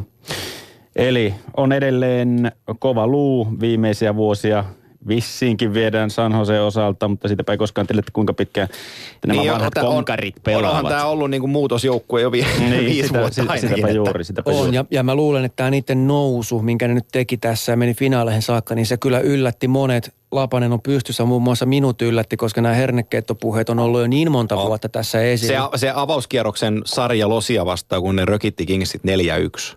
Se oli ihan fantastista jääkiekkoa, mitä tämä joukkue pelasi. Joo. Ja Pierre Parenteau muuten on mennyt Devilsiin, sekin oli jonkunmoinen uutinen waiver-listalta. No niin. Otetaan sitten ö, vielä Tyynemeren divisioonasta Arizona Coyotes. Tämä oli mun mielestä mielenkiintoinen siinä mielessä, että ö, mielenkiintoinen kaveri on johtoportaassa sekä erittäin viihdyttävä joukkue sen, sen lisäksi. 27-vuotias mun ikäinen herra John Cheika, uusi general manager tuossa joukkueessa. Onko tietoa että kaverista, että minkälainen hyypi on kyseessä? Analyytikko. Niin kuin nykyään kaikki. Mm. Paitsi minä. Mun täytyy sanoa, että mun tiedot Arizonasta on niin heikot, että mä, mä en lähde arvioimaan sitä joukkuetta. Se on semmoinen mulle niin kuin musta piste kyllä tässä sarjassa. No. Mutta siis käsittääkseni seuran näköinen GM on kovaa tulossa. Voi, voi olla jopa lähellä pudotuspelipaikkaa, jos Mä viime, vu- napsahtaa. joo, mä viime vuonna sanoin tässä samassa vaiheessa, että tästä joukkueesta ei tarvitse keskustella. Nyt on ihan syytä keskustella no. ja Sami on täysin oikeassa tämän asian kanssa, koska Max Domi, Anthony Declare, äh, kumppanit on, on vuoden vanhempia. Lisätään Readerit ja Dylan Stromit. Ja, Strom, miettikää Stromia. Joo. Ottaa siihen Vosakin vielä. Kyllä, joo. Niin siellä on niin kuin aika paljon nuorta voimaa. Ja tämä on jäänyt siis mun mielestä yhä parrasvaloissa vähän muiden, tuolla oikeasti siis aivan järjettömästi nuorta taitoa. Joo, joo. Joo, kyllä. Ja tuossa puolustuksessa Oliver Ekman Laasson näyttää eteen. Kolikaski tuli sinne nyt. Ja se oli hyvä sainaus mun mielestä. Joo, Oli- Kolikoski tuli on, on, on se ihan ok, hyvä. mutta siellä on 23-vuotias Conor Murphy, joka nostaa päätänsä koko ajan. Luke Shenistä mä en ole koskaan oikein tykännyt, mutta kyllä sekin siellä kutospakkina luutii. Michael Stone pystyy ajamaan sen asian ja, ja, ja ei, toi on yllätysvalmis joukkue. Ne, ne pelaa raikasta kiekkoa illasta toiseen. Mutta sitten oma pää kiinni. Siellä on oikeasti aika vaisu veskari kaksikko, vaikka Domingo väläyttelikin vähän tuossa. Niin, Smithihän ei tienaa, kun se vajaa kutosen kaudessa eikä tartu. niin. Ei siitä sen ennen. No joo, viihdyttävä poppo kuitenkin kasassa Arizonassa. Seuraavaksi Anaheim Ducks. Randy Carlyle is back in business. Kertokaa mulle nyt jollain perusteella, millä tota, tämä jengi on yksi mestariusehdokkaita, kun mulla on vaikeaa käsittää sitä. Niin. Niin, papereissa on. Maineella. joo, joo, Anaheim on mulle ollut perinteisesti hyvin vaikea joukkue, ja tietysti henkilötyy Getzlaffin ja Peri, koska ne ei edusta mulle niitä arvoja, mitä mä ihailen niin urheilueetoksessa, enkä jääkiekossa ylipäätään muutenkin arvostan tietenkin menestystä ja hyvin he ovat pystynyt pelaamaan, mutta en, mä, mä en pysty nostamaan tätä joukkuetta mestarisuosikiksi niin kuin, en niin kuin millään Ei, keinolla. ei, ei. ei millään. Ne, m- mä oon ihan samassa katraassa, koska, koska puolustuksen parhaiten ansaitseva puolustaja on useimmiten joukkueen ykköspuolustaja. Ja nyt tuossa jengissä eniten taaloja vuolee alakerrassa Sami Vatanen. Vadu on loistava puolustaja, mutta ei Sami Vatanen voi olla Stanley Cup Contender joukkueen ykköspuolustaja. Näin se on. Puhutaan vielä siitä, että Favler on lähössä. Toki sieltä on Theodorin kaltaisia pakkeja nuoria tulossa, Joo. mutta aika laihaa on. Ja veskaripuoli on tässäkin joukkueessa ehkä vähän heikoilla jäillä. Niin John Gibson on voittajatyyppi. Mm. Ei se siitä jää kiinni. Bernierillä on paljon todistettavaa tuon Toronto-aikakauden jälkeen, että, että minkälainen hän oikeasti on tällä tasolla. Mutta kaksi kysymyskorttia kuitenkin, kun edelleen puhutaan maratonista ja 82 pelistä ja siihen playerit päälle, että riittääkö se. Se, mitä Perry ja Getzlaff toi World Cupissa silmiemme eteen, on jotain, mikä antaa uskoa tuohon joukkueeseen, mutta mun on ihan järkittävän vaikea ymmärtää, miksi Randy Carlyle on tuo penkin takana. No kun mä olisin just saman kysynyt, että mikä nyt saa meidät kuvittaa jonkun ihmisen kuvittelemaan, että Randy Carlyle on tässä nyky NHL semmoinen jätkä joka, tai mies, joka koutsaa joukkueensa menestykseen. Niin en, Ei, mä, mä en löydä yhtään puolesta puhuttavaa siitä, niin kuin tältä osalta. Ainoa kurja järjestys talossa on Joo. ja vanhan liiton toiminta, mm. jossa on tietyt hyvyydet. Tärkeää, että, että niin kuin jotkut organisaatiot kaipaa tämmöisiä Lamoriello Babcock-tyyppisiä hahmoja, niin kuin esimerkiksi Randy Carlyle on. Mutta kun se on ollut se aikaisemminkin. Mutta mä en näe, mikä muuttuu Budro ja lähdön jälkeen. Että Karla istuu sisään. Ei, ei, se, joo, ei mikään. No. Ei mikään. Otetaan Shoutboxista pari kommenttia, silloin laitetaan Anaheim Ducks klousatuksi. Ducks fani on ollut Tuukka Hoja pitkä aikaa, mutta hänkin on jo rukkaset heittänyt ja joku tuolla heitti, että Sami Vatanen tekee tällä kaudella 75 pistettä. Tervehdys. Otan sen vastaan mielelläni ja näkisin erittäin mieluusti, että näin tapahtuu. Eikä, kertoa, eikä, ei. eikä, Kukapa niin, ei. eikä, eikä, eikä, tässä kritisoitu Sami Vatasta, tässä enemmänkin kritisoitiin tätä koko rakennetta Joo, joo. tähän Mm, puolustussuuntaan. Totta kai. No, Los Angeles Kings seuraavaksi. Tässä nyt on pari pienimuotoista pettymyksen kautta, mutta sielläkään ei on. hirveästi ole muuttunut ja mikään. toistan kysymyksen toisen kalifornialaisjoukkueen kohdalla, kun luen pohjoisamerikkalaisia kaudenalusvertauksia ja siellä Anaheimia ja Losia nostellaan kärkeä. Nyt kun mä katson Tuomasta teidän lehteä, niin teillä lukee Tyynemeren divisioonan voittajana Los Angeles Kings, niin ole hyvä avaa mulle vähän. No tietysti tässähän pelkuri heittäisi palloa Hoffalle, mutta ei kyllä. Mä, mä oon itse allekirjoittanut täysin siinä mielessä, että mä pidän tota kyllä kovana joukkueena. Katsoo puolesta ja Drew Dowdy, Jake Masin, Martinez, McNabb, Gilbert, Green ja siitä lähtee eteenpäin. Niin siitä löytyy aika hyvin niel, minuutteja mm-hmm. nieleviä jätkejä. Anse Kopitar, suhteellisen hyvä jätkä pelaamaan jääkiekkoa. Siitä se lähtee. Siellä on Toffoli, Gaborik on todistanut itteensä, Piersoni, Purselli. Kyllä siinä on hyviä aineksia. Se raskaus on musta se ongelma tässä sitten, että, että jos puhutaan edelleen tästä samasta teemasta, mikä meillä on koko ajan ollut, niin miten tämä Kings vastaa tähän tämän tota noin nyky-NHL haastemaailma. Joo, Marian Gaborik on loukkaantuneena World Cupista lähtien ja Gaborikki on, Aivan oikein, totta. on, on, vähän, on vähän niin ja näin, että hyvä jätkät. Äijä tavas lonkero. Joo. Ja Kopitaarin hyvyyttä ei kukaan ota pois. Jeff Carter on, on todella, todella, todella hyvä ja arvostettu hyökkäjä. Yksi, yksi sitä parhaimmista, sitä parasta A-ryhmää, mitä voi olla. Tanner Pearson tulee sieltä.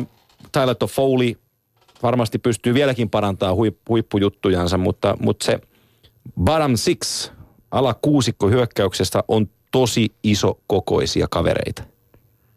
Me mennään sinne Dwight Kingeihin ja, ja Carl Cliffordeihin ja bla bla bla. Riittääkö näiden luisteluvaivan sun Niin, se, se, on se, se, on se, se on se mun kysymys, että, että Se voi lännessä riittää, se Joo. voi niin kuin Joo. Sarks-tyyppisesti. Ja, ja, ja tässä, tässä tullaan, mä, mä kuulen tästä varmaan seuraavan puoli vuotta, kun mä puhun jääkiekon evoluutiosta koko ajan.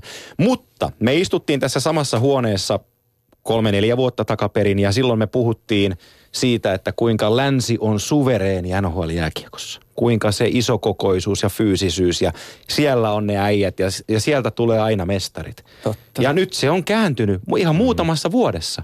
Ja me verrataan sitä, että pystyykö nämä olemaan idänjoukkueiden mukana. Se kehitys menee vaan niin järkyttävää kyytiä. On, on. Ja tämä on hemmetin mielenkiintoista siinä, että ajattelee jotain Milan Lucic-tyyppistä jätkää, että miten hän nyt sitten, kun on periaatteessa idästä tullut jätkä, Joo. menee länteen, ja on, lä- joo. on lännen näköinen, voi olla siellä tosi tuloksen tekijä, mutta tuleeko taas idästä se pelinopeampi joukkue? Niitä on siellä muutama On. tarjolla, ei ole käsitelty vielä niitä kaikista parhaita jengiä sieltä, niin, niin tämä on ihan siis äärimmäisen kiinnostavaa. Kun katsoo vaikka jotain Conor McDavidin ruumiin rakennetta, sekin on modernisoitunut ja muuttunut, miltä näyttää eliittipelaaja. Sä katsot Landeskookia esimerkiksi, joka on nuori jätkä edelleen Coloradon kapteeni siis, joka on siis valtava järkäle. Hirveät voimat, matalat rasvat, keho on niin kuin betoniveistos. McDavid on semmoinen viritetty jousi, jolla on kuitenkin riittävä määrä lihasta oikeassa paikassa ja, ja tota, aivan erilainen niin kuin dynamiikka siinä vartalossa.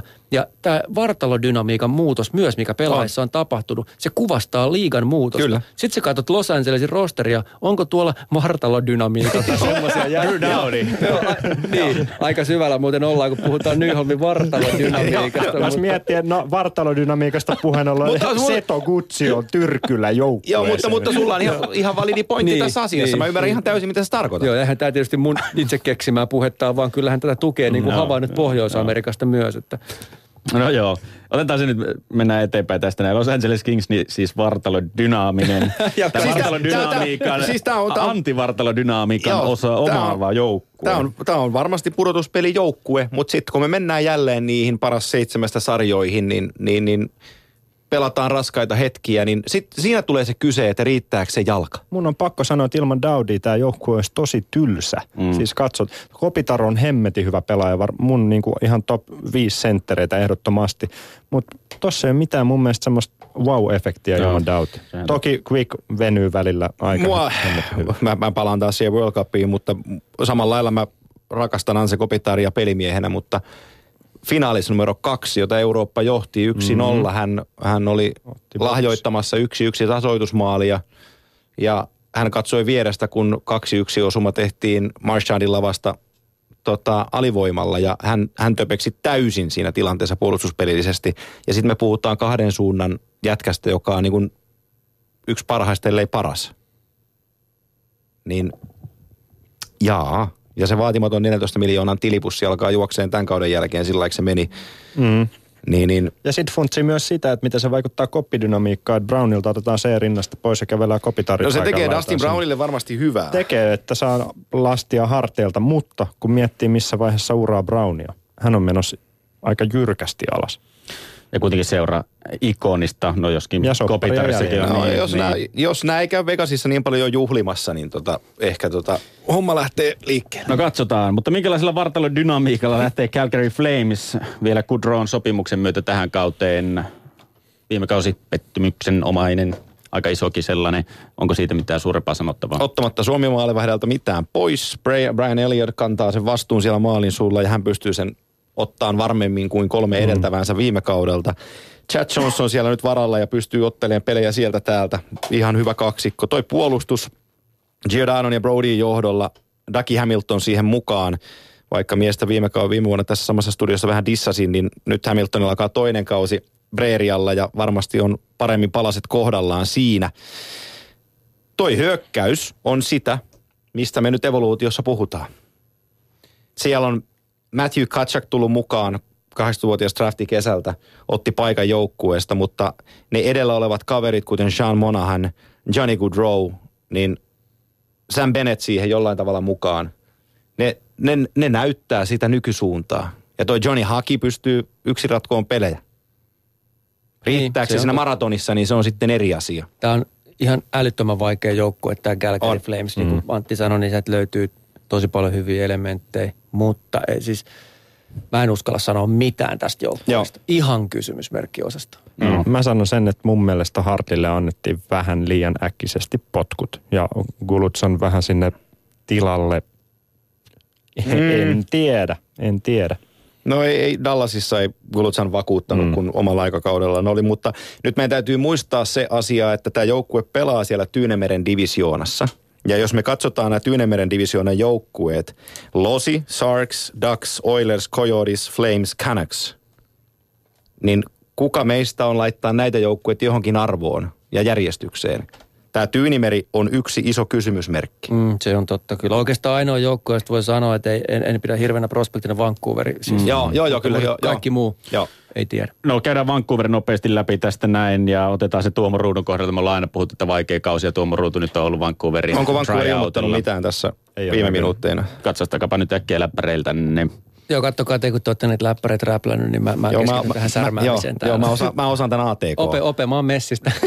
on, on, onko sulla joku tunnari laittaa pyöri hetkeksi? No, no Vancouver Canucks, niin kuin, mikä siitä tulee äkkiseltään mieleen, muuta kuin Tuomo Ruudun ehkä mahdollinen tuhkimotarina tällä, tänä vuonna. Mutta siis virkamies Poppohan tuo, vaikkakin Louis Eriksson sinne tuli nyt, mutta on tuo nyt tollasta Joo. pattasia salkkumeininkiä. Ja siis Sedin ja jääkiekko on niin hienoa, kun se on ollutkin kaikki nämä vuodet, niin se aikakausi lähestyy loppua Vancouverissa. Ja siis nyt, nyt tietysti Sedinit on vielä aika kilpailukykyisiä jätkiä, mutta hehän eivät ole pelityyliltään niin kuin sit millään tavalla niin kuin viemässä NHL modernimpaan suuntaan, vaan se on sitä, mitä ne tekee paremmin kuin kukaan muu, kulmapelaaminen ja siinä on niin kuin tämä yksi kaveri, joka sitten maali edestä laittaa niitä häkkejä, sillä on selkeä roolitus siinä.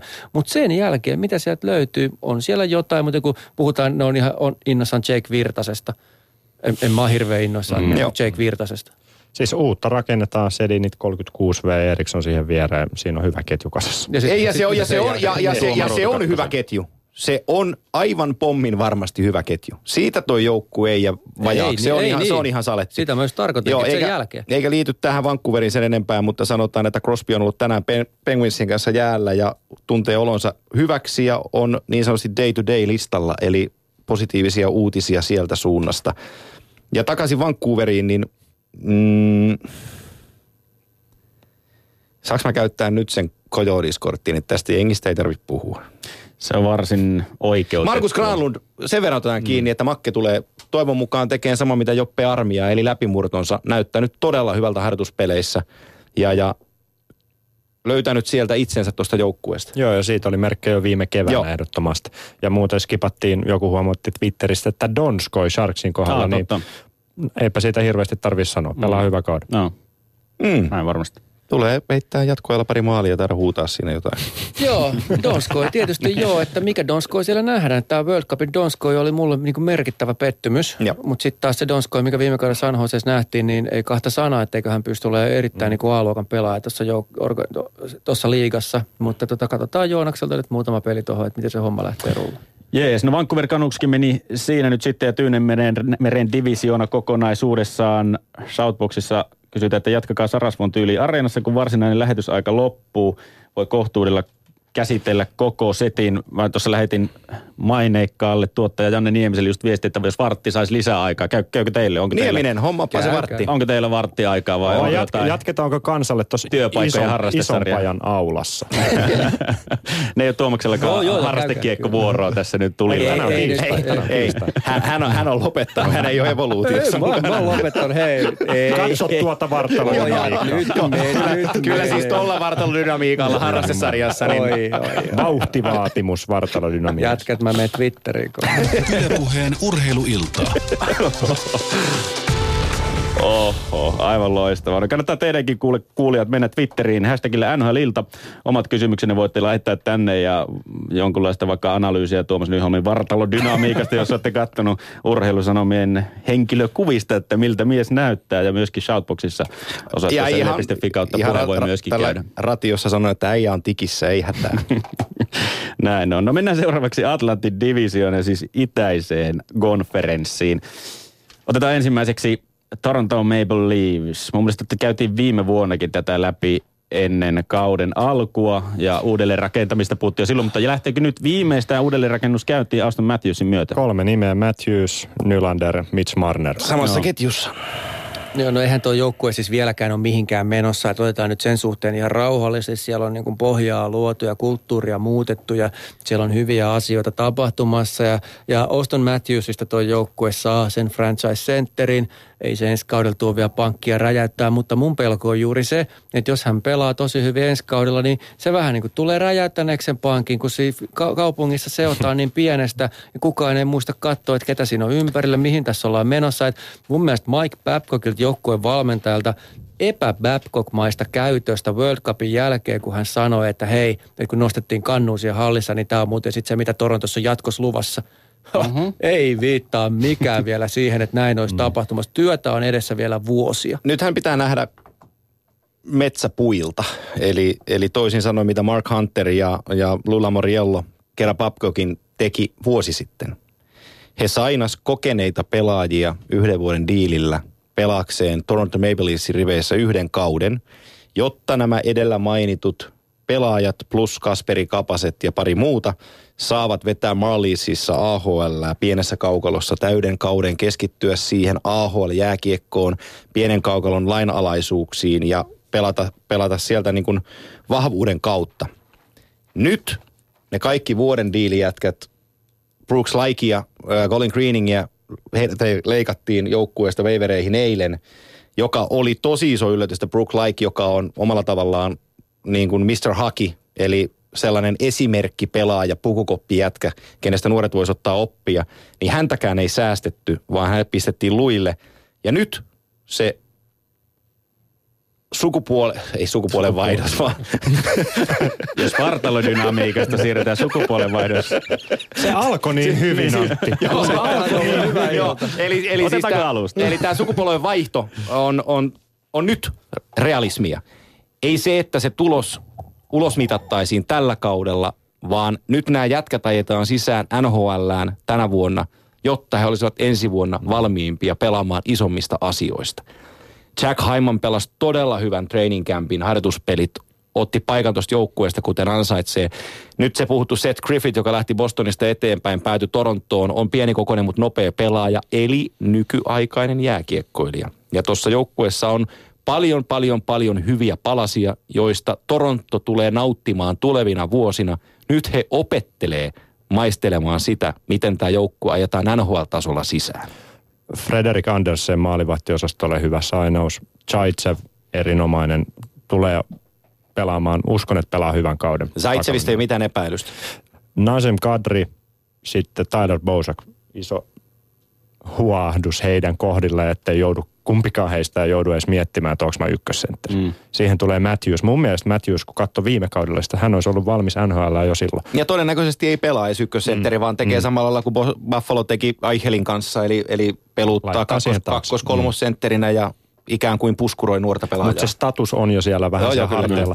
Ja mun mielestä, mä veikkaan, että Matthews saattaa olla tällä kaudella jo erittäin hyvä pelaaja ja tekemään tuhoa. Se tekee pienessä tilassa sellaisia ratkaisuja, mitä niin kuin näkymättömiä ratkaisuja saattaa yhtäkkiä niin kuin olla 20 minuuttia huono ja sitten tehdä jonkun aivan käsittämättömän ratkaisun. Ja hän on tasainen pelaaja kyllä. Ja kun katsoo fysiikkaa, niin sieltä löytyy ton ikäiseksi kundiksi yllättävän hyviä raameja. Ei mennä siihen mm. yhteen vartalodynamiikka sanaa vielä. Heti silmien kiilosta täytyy, täytyy, täytyy muistaa, että pelaajan fysiikka kertoo paljon siitä, miten pelaaja pelaa. Et ei mm. siitä niin kuin Patrick Keenit tämmöiset niin kuin erikois vempulat, jo- jolla on niin kuin ihmeellinen kroppa suhteessa hänen pelityylinsä, niin on asia erikseen.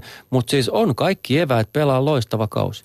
Tuo joukkueen mielenkiintoisen nimi ja näyttävin pelaaja on Mitch Marner. Mm. Hän on 19-vuotias nuorukainen, joka, joka tulee häkellyttämään torontolaiset omilla asioillaan.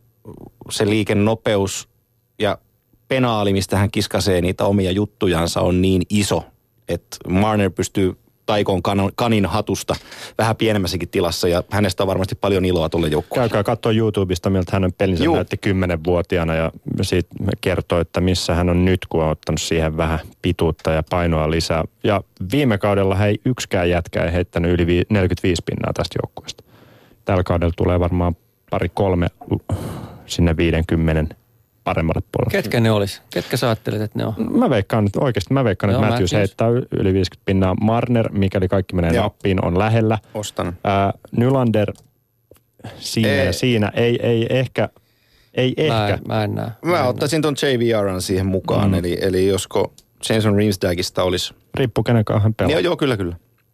Joo, siis Twitterissä on viesti, että Marner ja William Nylander räjäyttää pankin Matthewsin nenän edestä, että ne olisi tämän, tämän vuoden kovimmat Toronto Maple Leafs-pelaajat. No ei Nylander kyllä räjäytä, Ei mutta räjäytä, Marneri joo. voi räjäyttää. No okei, no se nyt on sitten. Ja täällä oli muuten Ville Nieminen oli laittanut kanssa, että Bob Hartley on mainittu. Eilen Uncle Bobin kuntoluistelut on vedetty, eli Kyllä. Villekin on reidet huutaa hosiaan. Terveisiä Villelle Uncle Papin kasvatti. Toinen Ville muuten lähetti Mäkiselle terveisiä, kun tuossa skuuppeja haiskelin. Sirenin Ville kyseli, että golfikädiä tarttisi tässä taas pitkästä aikaa. Ville! Sanoa suorassa lähetyksessä. Ville, olen tulossa, ei hätää. Ja mulla muuten kännykkä huutaa koko ajan. Kaikki laittaa viestiä, että nyt on varmistettu se, että Minnesota, Minnesota on napannut Teemu Pulkkisen. Eikö me käyty? Ei, mehän Kyllä, me käytiin lävitse joo, jo. joo, joo. Joku oli laittanut, että Granlund, äh, Koivu, Pulkkinen ketju eli KGP. Eli tämä mun, tää mun NHL-haku ei ollut ehkä ihan, ihan huonoin tälle päivän. Oli se vähän huonompi, entä, entä tuo KGP. No mutta joo, äh, Toronto Maple Leafsista, oliko, oliko sen enempiä? Mennään eteenpäin. Mennään eteenpäin. Tampa Bay Lightning suurimpia Stanley Cup-suosikkeja jälleen kerran, vaikkakin. On, sanottu jo monta kertaa tähänkin lähetyksen sisään, että Stanley Cup-suosikkeja on todella vaikea tällä kautta laittaa. Mutta Jos yhden pystyy pistämään, niin minä pistän tämän. No, sama homma, sama mulla on homma. Tampa kanssa siellä listan kärjessä. Jos Nyt miet- on nyt niin semmoinen y- yksimielisyys tässä huoneessa. Ei, mutta jos mietitään siis, viime kausi oli niin kuin kaukalla ulkopuolella aika vaikea. Siellä mietittiin, koko ajan puhuttiin, joka päivä puhuttiin, koska Stamkos tekee diili. Nyt kesällä tuli Stamkosen diili, sieltä tuli Hedman diili. Lisäksi Druan on käytetty kylmässä kylvyssä ja nostettu ja hän on valmis pelaamaan, kuten nähtiin myös World Cupissa. Nyt sen pitää tulla sen pystin tonne, muuten alkaa sitten jonkun palli heilua. Ja siis tässähän on, nyt tämä kausi on semmoinen, että tämä firmahan on valtavien sopimushaasteiden edessä myötä, mm. että Aisermanille kuinka monta jätkää, kelle pitää jatkolappua niin kuin ruveta laittamaan tuossa noin. Siis Bishopia, Johnsonia, Palattia, kumppaneita, siis niin kuin, ei no sä teet sillä Ben Bishopilla sinne jo tilauksessa löydään luiksi. No joo, mutta siis joka tapauksessa se, että niin kuin varmasti organisaatio tuntee sen ja pelaajat tietää sen, että tämä voi olla heidän hetkensä, miten ne käyttää sen energian. Mm. Joo. No miten, miten vaikuttaa niin kuin tuommoisen joukkueen kauteen se tieto, että, että näinkin monta pelaajaa on viimeistä kautta sopimuksessa ja niitä pitää kauden aikana sorvailla ja kuitenkin puhutaan aika isosta no pelaajasta, Ben no, Bishop muun muassa. No, ne, no Ben Bishop on, Iso pelaaja. mm. niin, ben, ben Bishop on menneen talven lumia. Okei. Okay. Hän ei ole tämän joukkueen tulevaisuutta. Hänessä on 6 miljoonaa cap-hittiä kiinni. Ja todennäköisimmin, jos hänet saadaan tällä kaudella treidattua, hänet treidataan, jollei hän treidata, niin ensi kesänä hän muuttaa muualle.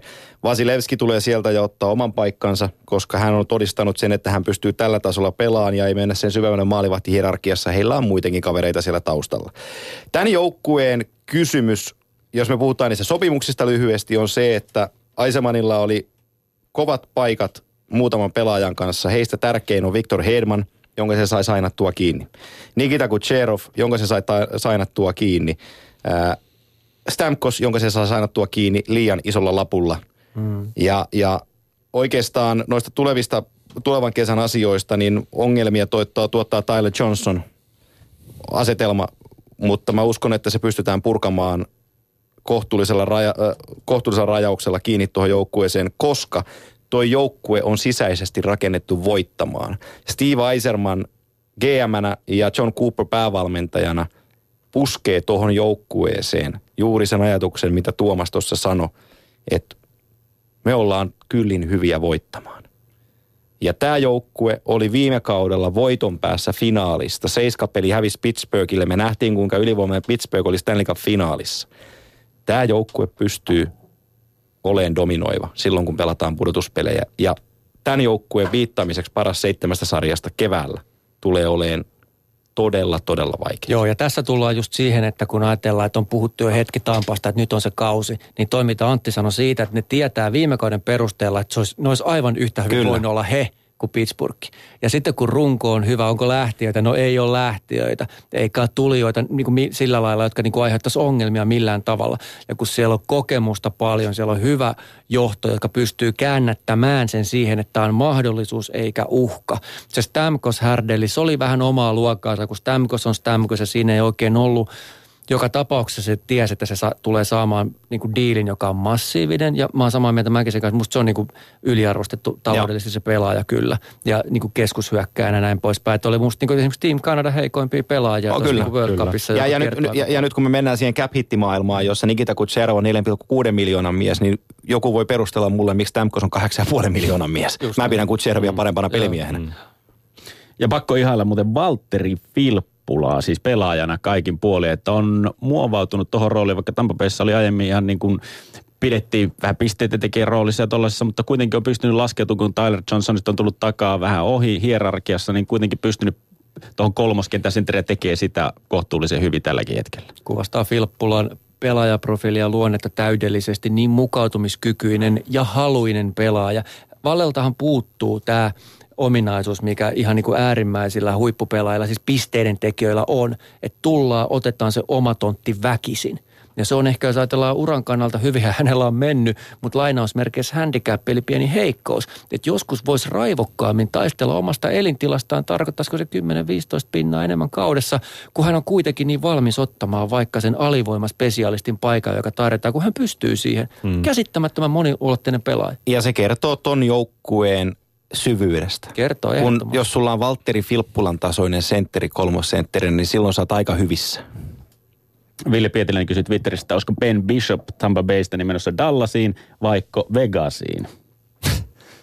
Kumpaa? Oh, pikku hetki mä soitan Benille, mä kysyn, kysyn mi- mihin se on menossa. Tota on vaikea. Itämaan tietäjät katsoo kristallipalloa. Sanotaan, että tuon loukkaantumishistorialla toivottavasti ei ainakaan Vegasiin siellä voi sattua.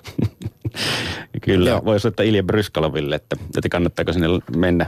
No joo, siirrytään sitten Tampa Baysta Montreal Canadiensiin, jossa aiemmin puhuttiin tuosta Nashvillen kohdalla Shea Weberin lähdöstä ja P.K. Subbanin tulosta, niin nyt puhutaan sitten P.K. Subbanin lähöstä, lähöstä ja Shea Weberin tulosta. Eh, Puhutaan Radulovin tulosta. Okei, otetaan Radulovin tulo sitten. Mun mielestä Nyt mä kuuntelen aivan, mielenkiintoa. aivan, aivan kermaa nähdä se jätkä NRissä. Sietämätön pelaaja. Tää, et tykkää. Aivan fantastinen Kyllä, pelaaja. samassa kelkassa. Mitä käyttöä Siis Radulovilla on tämä, niin kuin NHL hän tällä on, nyt, hetkellä? nyt hän on valmis NHL. Nyt on valmis Nyt hän on NHL, valmis näinkö on? NHL. Tota, Kuuntelen mielelläni. mun elämäni suosituin twiitti tuli varmaan Radulovista liittyen, kun hänet sainattiin Montrealiin ja kirjoitin, että mä oon häntä katsellut use- useamman vuoden ammatikseni KHL ja hän on KHL parhaita backcheckkaajia. Bob McKenzie ja Darren Drager retweettasi sen ja sinne tuli sitten kohtalaisen monta 100 000 lukijaa sille twiitille. Aleksander Radulov on valmis NHL. Hän, ja hän tulee, jysä, hän tulee jysäyttämään ton kaupungin. Odotan Tuomaksen vasta, vastapalaa Siinä, siinä, on, siinä on kaikki kohdallaan, sillä jätkällä on päätikissä. Silloin rouva, silloin lapsi. Se keskittyy jääkiekon pelaamiseen eikä dokaamiseen Nashvillessä. Se tietää arvonsa ja se ottaa sen vastaan. Ja se haluaa todistaa enemmän kuin mitään. Hieno nähdä, jos mies on 30 valmis NHL, joo, niin ei siinä mitään. Siis pelimiehen kykyjähän mä en missään tapauksessa arvioi. Ylivoimaisesti tässä. KHL paras pelaaja. Siis fantastinen jääkiekkoilija. Joo. Ihan fantastinen jääkiekkoilija, siis se pelikovuus ja ne pienen tilan kyvyt ja niin kuin fyysisen maalin edusta pelaaminen, kaikki. Siitähän mä en puhu ollenkaan. Mä puhun siitä, mitä mä nyt katson isommassa kuvassa. Radulovi aina tulee jotain. Aina tulee joku juttu jostain, joka me, mulla menee maku siihen, että sopisi hyvin samaan ketjuun Peri ja Getslafin kanssa mun sijaan. Tämä on, joo. No niin. Aika, aika, aika näyttää. Mä puolella Radulovia nimittäin tuohon. Ja siis pe- pelaajana ehdottomasti, mä korostan vielä sitä, Joo. pelaajana upea, huippupelaaja. Siis monessa mielessä. Joo. Ja mu- mua siis mietityttää se, että jos sinne nyt lähtee jotain vähän vaikka kausi huonosti alkuun, sitten kun pelataan Montreal Canadiensissa, media ottaa vähän hampaisiin ja antaa sitten Raduloville, Raduloville rapaa sitä kautta, niin miten kestää polla, vaikka olisi valmis NHL tällä Tätä hetkellä. juuri mitataan sitten ja mä en usko, että Radulovil kestä tähän. Ei Sama. uskon asia, hän näyttää sen meille sitten, mutta tota, mut, mut, Mutta tämä nyt, tämä oikeasti tämä keskustelu nyt jäädä talteen, koska tämä me katsotaan sitten kauden lopulla. Kyllä, Joo. joo. Mä, mä, mä, ostan tuon Radulovin mm. hetki. He, siis se on, se on, se on puhdasta kultaa tuo jätkä. Mahtavaa, mahtavaa. Mutta tämä joukkuehan on kyse Carey Pricesta. Joo, juu, juu, juu, juu, juu, juu, ei kahta sanaa. Ja nyt se tulee se Weber, mistä mä nyt puhun aikaisemmin, kun se laittaa sen 107 kiloa siihen maaliin, että se ilmoittaa, että meidän veskarin sä et muuten koske. Niin se on se asia, mitä Subban ei tälle joukkueelle pystynyt tuomaan ja Weber pystyy tuomaan. Hän on kiekollisesti varmempi, kun tämä joukkue on ollut terienin alla epävarma kiekollisesta pelistään ja kun Subban yrittää tehdä hienoja juttuja ja diikkejä – niin se loppuviisikko ei oikein tiedä, mitä se tekee. Ja sitten ollaan kusi, anteeksi, pissasukassa omassa päädyssä. Hmm. Weber ei aiheuta sellaista kalapaliikkia. Hän pystyy antamaan ensimmäisen helpon syötön eteenpäin, tukemaan hyökkäystä, päättämään se hyökkäyksen, pelaan paljon selkeämpää jääkiekkoa, Canadiensmäistä jääkiekkoa. Tässä joukkueessa on sitä pelinopeutta jolla toissa kaudella joukkue hurmas alkukaudessa viime kaudella, ennen kuin se lähti mm-hmm. sakkaan historiallisesti alaspäin. Se, se pelasi huiman alkukauden. Carey Priceen henki löytyy niin paljon. Mutta tässä joukkueessa on paljon sellaista, jossa voi olla hyvää. Ja yksi niistä asioista on Arturi Lehkonen. no niin, tämä olikin tulossa tulossa. tähän, no niin, mahtavaa. Näillä näkymin läpi murto, mikään ei estä sitä. Joo. Mä, jut, mä juttelin pojan kanssa Göteborgissa, kun oltiin esiottelussa ja, ja tota, uskallan sanoa, että tunnen hänet jotenkuten hyvin. Niin, niin on, menee kliseisesti, kun mä sanon tämän, mutta kun sä näet jätkän ilmeestä, että mä meen ja mä otan, niin ei, ei ollut epäilystäkään sen keskustelun jälkeen, etteikö se ottaisi paikkaa tuosta jengistä. Ja siinä on suomalainen jääkiekkoilija, joka on tehnyt järkeviä valintoja, Jep. odottanut mm. rauhassa, kehittynyt, koska on nähnyt, että Joo. fysiikka ei ole vielä valmis. Hän lähti NHL sitten, kun hän oikeasti... Ja, ja siitä propsit myös isälleen Ikalle. kyllä, kyllä. joo, mistä haki, mistä haki sen fysiikan, mistä haki sen viimeisen stepin? Hakiko SM-liigasta? Hei, kun mä oon Ruotsista. Mm. Erittäin huolestuttava merkki SM-liigalle, että näin käy. Siis hienoa Lehkoselle totta kai, mutta sen pitäisi olla sen paikan SM-liigalla. Siellä on toinen, toinen kaveri Frölundassa kehittymässä. Kyllä. Paljon isompi. Mm. Kristian Vesalainen IFK aikoinaan sanoi Junnussa, että ei tule liikadiiliä. Kaveri pakka saa Junnu iässä kassit ja lähti Frölundaan. Tämä on Frö- Frö- paha ongelma suomalaiselle lätkälle, mutta se ei liity tähän. Ja ongelmaan. Frölunda on yksi Euroopan parhaista organisaatioista, ellei paras. Niin pitäisi IFKonkin olla. Niin pitäisi. Niin pitäisi. O, tästä ollaan samaa mieltä. No jos Arturi, Leh- Arturi Lehkosesta otetaan vielä kiinni, en- ettei mennä tähän asiaan sen tarkemmin, mutta tuli niin kuin mieleen, että mikä olisikaan paras paikka periaatteessa tehdä se läpimurto, kun just tämä kausi. Pääsee vähän pimeästä, kun kaikkein katseet kiinnittyy just niin kuin Puljärven Laine akselille, niin sä voit suorittaa aika hyvin tuossa ilman minkäänlaisia niin kuin paineita kotimaan media-asioista ja siellä ei varmaan ihan ensimmäisenä soittele. Aika paljon pinnoja saa tehdä, että ensimmäisenä soitellaan Arturi Lehkoselle, että kerros nyt omasta kaudesta. Leviles Haki, tuossa kylässä, kun sä painat pari kertaa punalapun syttyyn ekassa kahdessa kolmessa kotiottelussa, niin siellä myydään fanipaita numero 62. Ja se työmäärä, millä tuo jätkä painaa siinä Aleksander Radulovin kanssa samassa ketjussa. Jengi hierasta. Radulovin mun naamaa tässä. Kumpi on valmiimpi NHL, Arturi Lehkonen vai Radulov? Molemmat pojat on valmiita. Ja Radulovista muuten vielä sen verran, Andrew Shaw tuli myös Montrealiin. Tärkeä, ja, tärkeä, ja, tärkeä. Ja, ja hän vie ne otsikot, Joo. hän hoitaa sen sekoilu, että Joo. Radulov saa olla Joo, ja show on tosi tärkeä tuolle joukkueelle. Kyllä.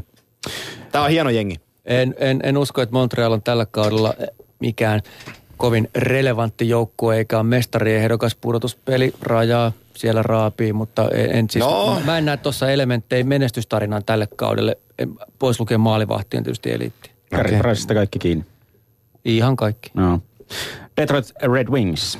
Seuraavaksi. Ja tähän mainittakoon, että sain korvanappini juuri tiedon, että jatkamme varttia yli kahdeksaa, No siis niin. tämän lähetyksen merkeissä. Eli, eli vielä mennään, ta- tarvi huolestua ollenkaan, että eikö sitten minun joukkuettani käydä nyt läpi. Mutta Detroit Red Wings, kuka nostaa ensimmäisenä käden ylös merkiksi, että ope, ope, minä olen valmis.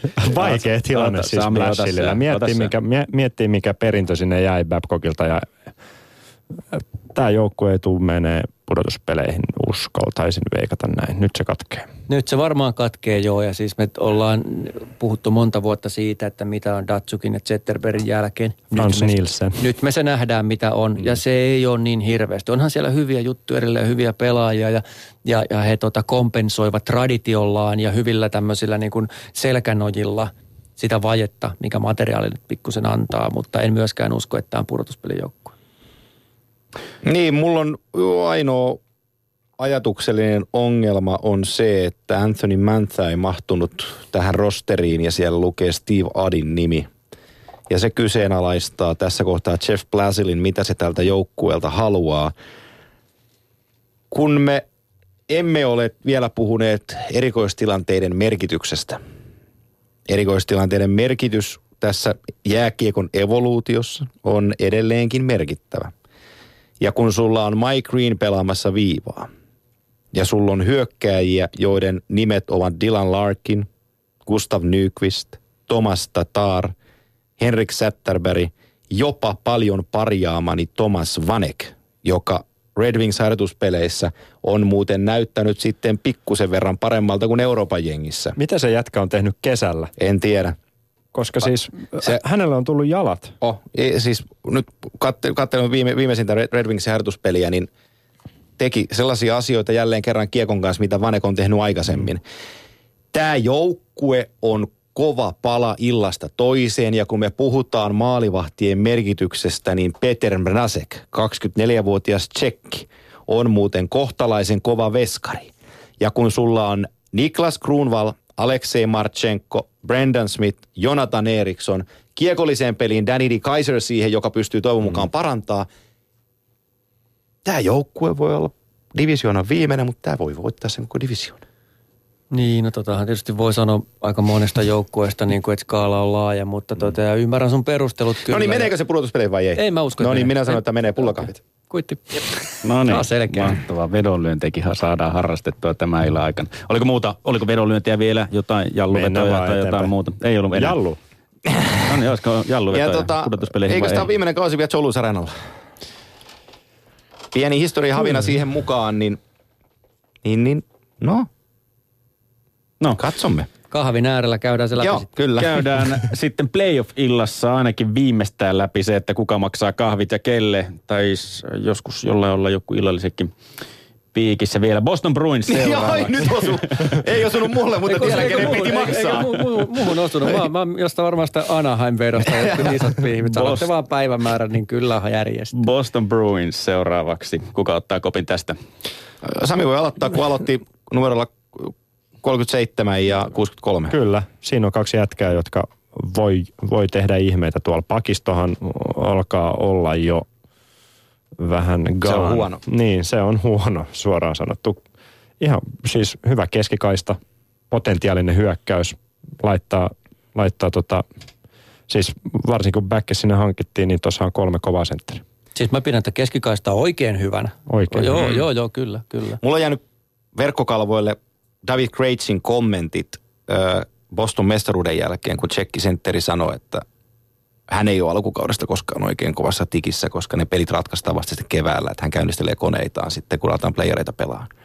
Ihan tämän organisaation puolesta toivon, että tuossa parin yön päästä David, David Krejcillä koneet lähtee käyntiin. Joo, näillä ei ole varaa siihen, Ei. että joku tämmöinen kaveri ottaa vähän rauhallisemman. Ei, ei todellakaan. Lähden, joo. No, David Backes tuli ainakin joukkueeseen. Mm, tä- tässä, tässä hyökkäyksessä on paljon hyvää. Ö, yksi isoimmista palasista on ilman muuta yksi arvostetuimpia nelosketjusenttereitä, ketä itse arvostan todella korkealle myös hänen elämän vaikeuksiensa kautta, mutta suorastaan rakastan Dominic Mooria. Taistelija, joukkueen eteen pelaaja, antaa kaikkeensa. On todella hyvä lisä tuohon keskikaistaan tuohon joukkueeseen. Mitä pystyy Pasternak tekee, mm. nyt 20 Frank Vatrano. Niin, Frank Vatrano menee samaan junaan. Ryan Spooner mm. viime vuonna pelasi kakkos ylivoimaa, ei saanut aina sitä tehoa irti, mitä pitäisi saada. Tossa on paljon ihan ok palasia, mutta, mutta kysymysmerkkejä on paljon ja toi puolustus on Joo, yksinkertaisesti vaan huono. Siis se hyökkäys ei ole mun mielestä Ei, joukkueen ei, ongelma ei. lähtökohtaisesti, vaan nimenomaan se löytyy sieltä. Joo. Pudotuspeleihin vai ei? Hilikulla. Kyllä mä uskon, että menee. Mutta siis, jos Raski valitteli viime kaudella sitä, että kun ei tuo apuja, Mm. niin nyt ei tue sitäkään apua. Kyllä mä Red Wingsin näitten ohi nostan playereihin. Mä en Eli mä, mä, mä pistän... Tästä tulee itse asiassa mulla ainakin just se ero. No että otetaanpas pihvit siihen. No, toinen vetosta vielä. No, okay. no niin, Boston ulkona, Detroit sisässä. Siinä on Yleltä mitään sivuhommia, että pystyy kaikki nämä velat kuittaa, kun sanomaan jokin. Tuli tunnit ja täyteen. Katsotaan, katsotaan. Öö, se laitetaan sitten Boston Bruins pakettiin sitä myöten vetojen kautta. Otetaan seuraavana Buffalo Sabres. Minkälaista meininkiä siellä? Nyt Rasmus Ristolainen oli tosiaan jättänyt harjoitukset väliin, vaikka aiemmin on sopimuksettomana pelaajana ollut training campilläkin, mutta nyt sitten on vähän niin kuin eskaloitunut tämä, tämä ongelma. Mä, to- Tässä, sano, niin, sano, sano. mä toivon Buffalon kannalta, että viime kaudella Ryan O'Reilly oli erittäin hyvä haku. Mä toivon, että Kyle Okposo on tällä kaudella se haku. Koska pikkuhiljaa eteenpäin. Mä pidän Okposoa hyvänä pelaajana ja, ja tota, pari vuotta sitten kun tehtiin jotain näistä lähetyksistä, niin taisi hehkuttaa aika paljonkin. Mm. Et sen jälkeen nyt voisi olla pienen niin kuin nousun paikka taas, mutta mut mä en ymmärrä Buffaloa. Jos ajatellaan, he tietää täysin varmasti, että Ristolainen on valmis istumaan, jos se siihen menee. Ja hän tietää täsmälleen, että hänellä on keissi, perusteltu keissi, pyytää tiettyä rahaa. Niin ky- kyllä se musta on tuolla rosterilla aika outoa, että ne on valmis pitää ristolaisen syrjässä tosta. Totta kai jossain aina menee se kunnioitusraja, jossain kohtaa menee lompakkoraja, mutta kamaan, ota tosta puolustuksesta ristolaisen pois, niin se ei, ole, se ei ole hy- hyvä asia. Se, No, Joo, sitä voidaan perustella sillä, että kun Terry Pegula tuli omistajaksi, niin hän latasi Christian Erhoffille 10 Joo. miljoonaa ja Laineen Villelle kutkan. Ja tota, nyt se sitten pihistelee Ristolaisen kanssa, vaikka tässä voidaan olla tunti takaperin puhuin siitä, että, että, että cap hittien kanssa ja palkkojen kanssa ollaan ongelmissa ja omistajat haluaa ne alas, niin tämä on nyt Pekulalta väärä paikka sitten laittaa mm. hommaa no niin juuri talteen. näin. Chad Johnson lähti kakkosveskariksi, lähti pois. Jäljelle lä- jäi viime kaudella parikymmentä matsia, pelasi Lehner, Nilsson molemmat. Ei. Le- Lehner on loukkaantui viime kauden mm. alussa, oli pitkään sivussa, oli viime kaudella ykkösmaalivahti tuohon joukkueeseen. Lehner on hyvä. En mä usko, että se tosta jää kiinni tosta jutusta. Tää, tää on vielä, tää palapeli on vielä kesken. Mm. Ihan täysin. Ja jonkunlaista ongelmaa kyllä. Evander Kane ei sitä helpota. Niin, just sitä oli tulossa, että Evander Kane, myöskin Tyler Ennis, niin Joo. ei siinä ainakaan tuo vasenkaista niin hyökkäyksessä ei mitenkään lupauksia herätä. Kyllä mä toivon Eikkeliltä aika paljon tällä kaudella. Ei tarvitse toivoa, se toteuttaakin. Niin, no toivottavasti. Jees, se Buffalosta, vai oliko vielä jotain painavaa näiden lisäksi? Ei, he, he parantaa, mutta jää pudotuspelin ulkopuolelle. Mm. Tämän joukkueen ratkaisevat palat on sitten, sanotaan vuoden, kahden vuoden päässä, kun päästään Matt Molsonin kaltaisista hurjista sopimuksista eroon. Toivottavasti Jock Pousolle ei käy Matt Molsonia, vaan sille käy, käy vähän paremmin. Mm. No ainakin kaikki lääkkeet on Okposon. Kyllä Mä pidän ainakin aika, aika hyvänä äijänä. On hyvä, on. No, Mutta nyt, nyt hyvä. kannattaa muistaa sellainen asia, että Kyle Okposo pelasi John Tavarasin mm, rinnalla Islandersissa ja John Tavares on yksi ton sarjan parhaista pelaajista. Ja sitä Buffalo ei pysty hänelle tarjoamaan. Toi on täysin totta. No seuraavaksi Florida Panthers, myöskin yksi näitä suomalaisittain hyvin mielenkiintoisia joukkueita.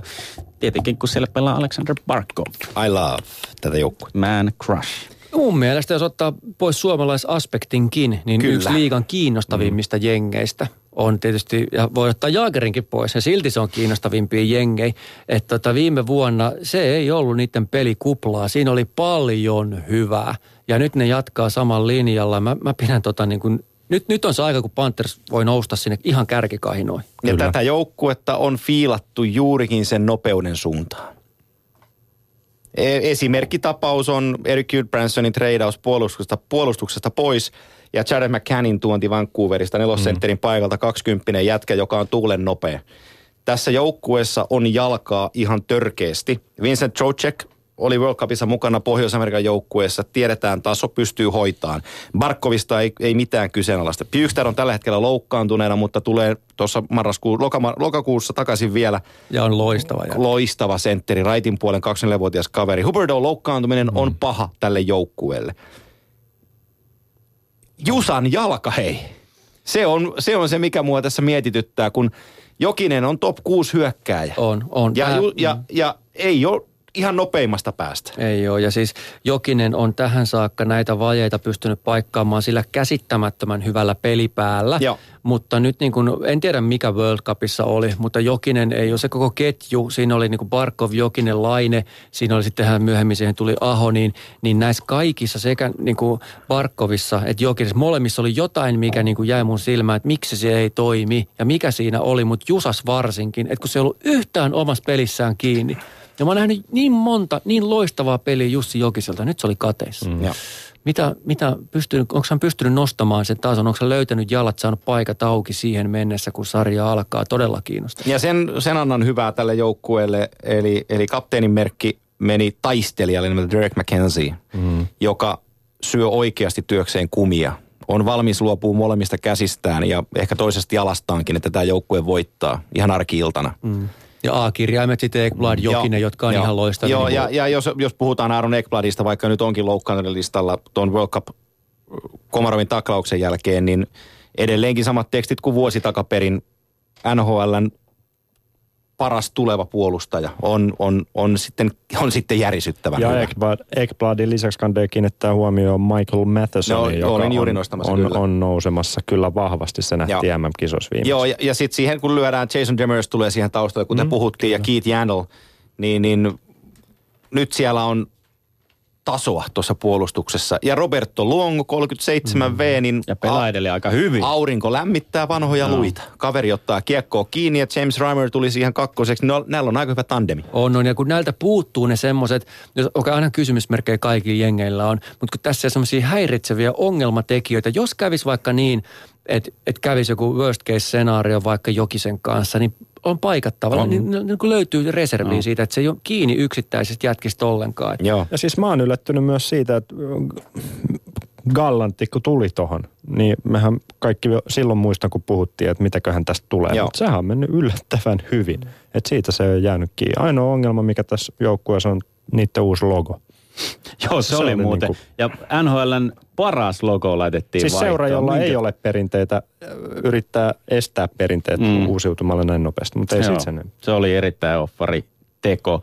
No se Florida Panthersista siirrytään vielä viimeiseen Ottava Senatorsiin, josta täytyy mainita urheilusen sanomien NHL-lehti, jossa aina taivutellaan sanoja aika hauskoihin järjestyksiin. Ja tällä kertaa Ottava Senators sai piikkipaikan näistä otsikoista, nimittäin Guy Boucher, päävalmentaja kautta oltiin haettu epägiitollinen tehtävä. Antaa pienet sille. Ettei, ettei jos Rantasen kynän jälkeen. En ota kunniaa. Me annetaan Hofrenille kaikki Ai, pisteet okei. tästä liitteestä. Ja tota, pidän tätä hyvänä liitteenä. Hofren on, on, vaikka jos oman talon jätkiä, on vaikea sanoa, siis yksi Suomen parhaita toimittajia jääkiekon saralla. Ja, ja tota, tietää kyllä, mistä puhuu. Ja kun hän kirjoittaa, että ottava senators epäkiitollinen, te- epäkiitollinen tehtävä, se pitää täysin paikkansa. Joo. Näin jo, joo. Ja sama, samalla kehun myös Sami Hoff, Hoffreeni, erinomainen toimittaja. Joo, kyllä. On onnittelut talolle. talolle Siis, joo, joo, nimenomaan. Hofren kyllä. ei vastakkaista sanaa, mutta ottava senators, minkälaisia mie- mietteitä, siitäkään tämäkin on Mä että ei ihan hirveästi Mä en näe mitään kiinnostavaa muuta kuin Erik Kaas. Ja se, sekin on jo nähty. Eikä Joo. ollut hetken muuta kuin Erik Carlson tuossa joukkueessa, vai? Oli siellä hetken Anderson ihan mielenkiintoinen yhden pari Onhan se kuukautta. tämmöisiä kuin Mark Stone, ihan jeeski, Kyllä, kyllä, tämmöisiä kyllä, jätkiä, kyllä, mutta organisaationa joukkueena niin, niin on kyllä niin haaleita, niin haaleita. Että kun ei ole kylmää, kun ne ei kuitenkaan ole siis, siellä on, siellä on muutamia tämmöisiä valopilkkuja tässä rosterissa. Mutta sitten, Mielenkiintoinen Niin mä- valmennus. Mulle ei, okei. Okay. mulle ei millään uppoa vaihto Mika Zibanerista Derek Brassadiin. Mä en, mä en voi käsittää, mitä tämä organisaatio teki siinä treidissä. Virheen. Niin, joo, sen, sen ne teki.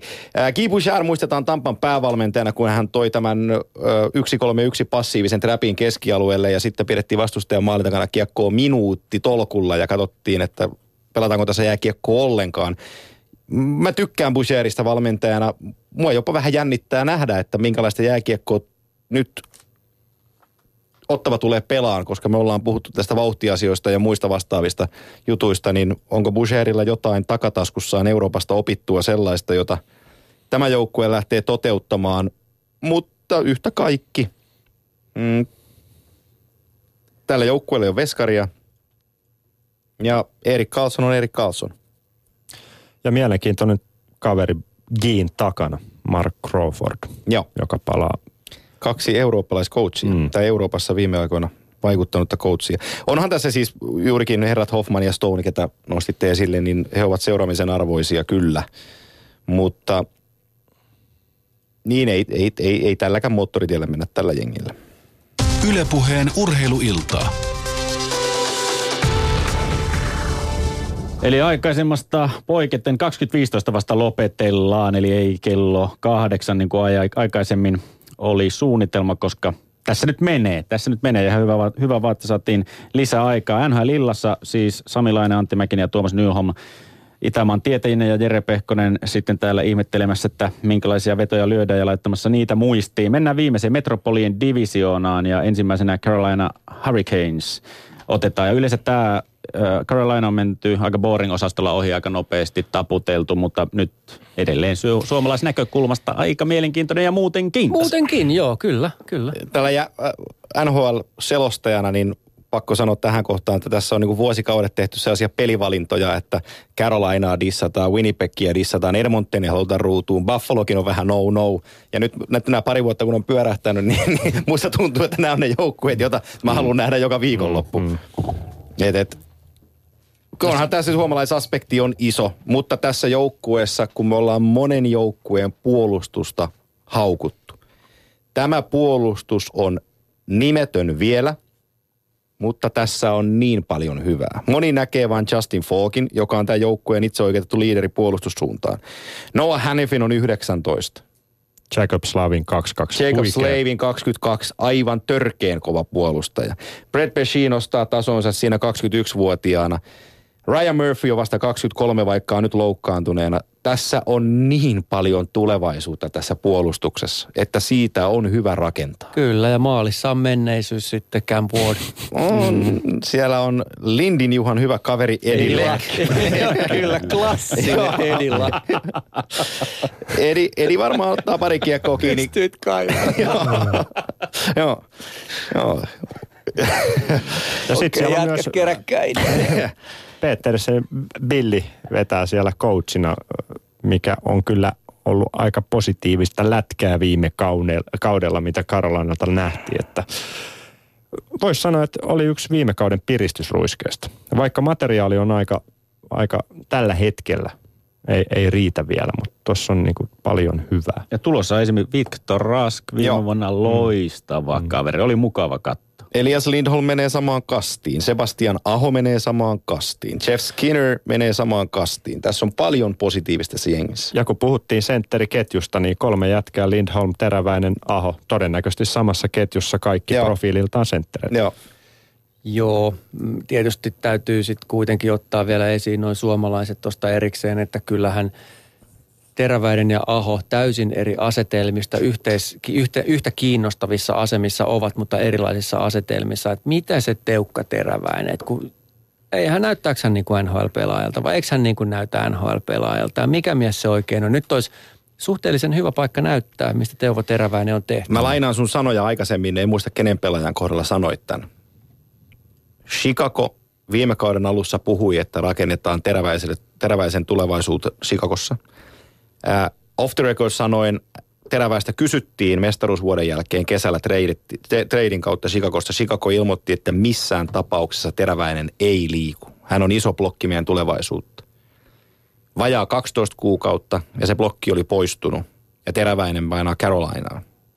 Jos me viime vuonna sanottiin siitä, että nyt täytyy näyttää, niin nyt oikeasti täytyy näyttää, koska näistä kahdesta jätkästä Sebastian Aho on NHL-pelaaja. Juuri näin, juuri näin. Mä hyvä paikka näyttää. Joo, joo, kyllä, joo. Ja, siis ja, niinku- nyt, on, nyt, on, nyt sun ei tarvi katsella Patrick Kanea tai Jonathan Tavesia näin. ja yrittää leikkiä sitä Just samaa, näin. vaan pääsee keskittymään siihen omaan osaamiseen ja saa olla tämän joukkueen Patrick Kane. Ehdottomasti näin. Shoutboxissa oli kysymys Teuvo Teräväisestä, että mikäli nyt ei tuu sitä suurta onnistumista, niin onko siinä vaiheessa NHL, viimeinen NHL-sopimus taskussa jo nyt. Ei, no ne on, ne on ihan turhia puheita sellaiset. Tämä on 22-vuotias kaveri, se pelaa viimeistä kauttansa. Se po- potentiaali on siellä olemassa. No. Niihin sählyolkapäihin täytyy saada lihaksia. Se on just näin, toi on hyvä vertaus. Hän on, näyttää enemmän ehkä sählyn pelaajalta luista, toki aika pikkelillä ja semmoisilla jaloilla, jotka tekee jotain, mutta oikeasti ei välttämättä tee. Hän on ei NHL, NHL-tyyppinen pelaaja Mm, ei ole siinä mielessä, näin. kun pitäisi olla. Jos sä katsot vaikka Donskoita, joka lähti hyvien pohjatöiden jälkeen Oulusta Pohjois-Amerikkaan, ja hän pystyi sitten pienikokoisena pelaajana nämä kamppailutilanteet järjestämään sillä tavalla, että hän pääsi ohi. Hän pystyi pysymään kiekossa hetken enemmän tai kierrättämään sieltä esiin.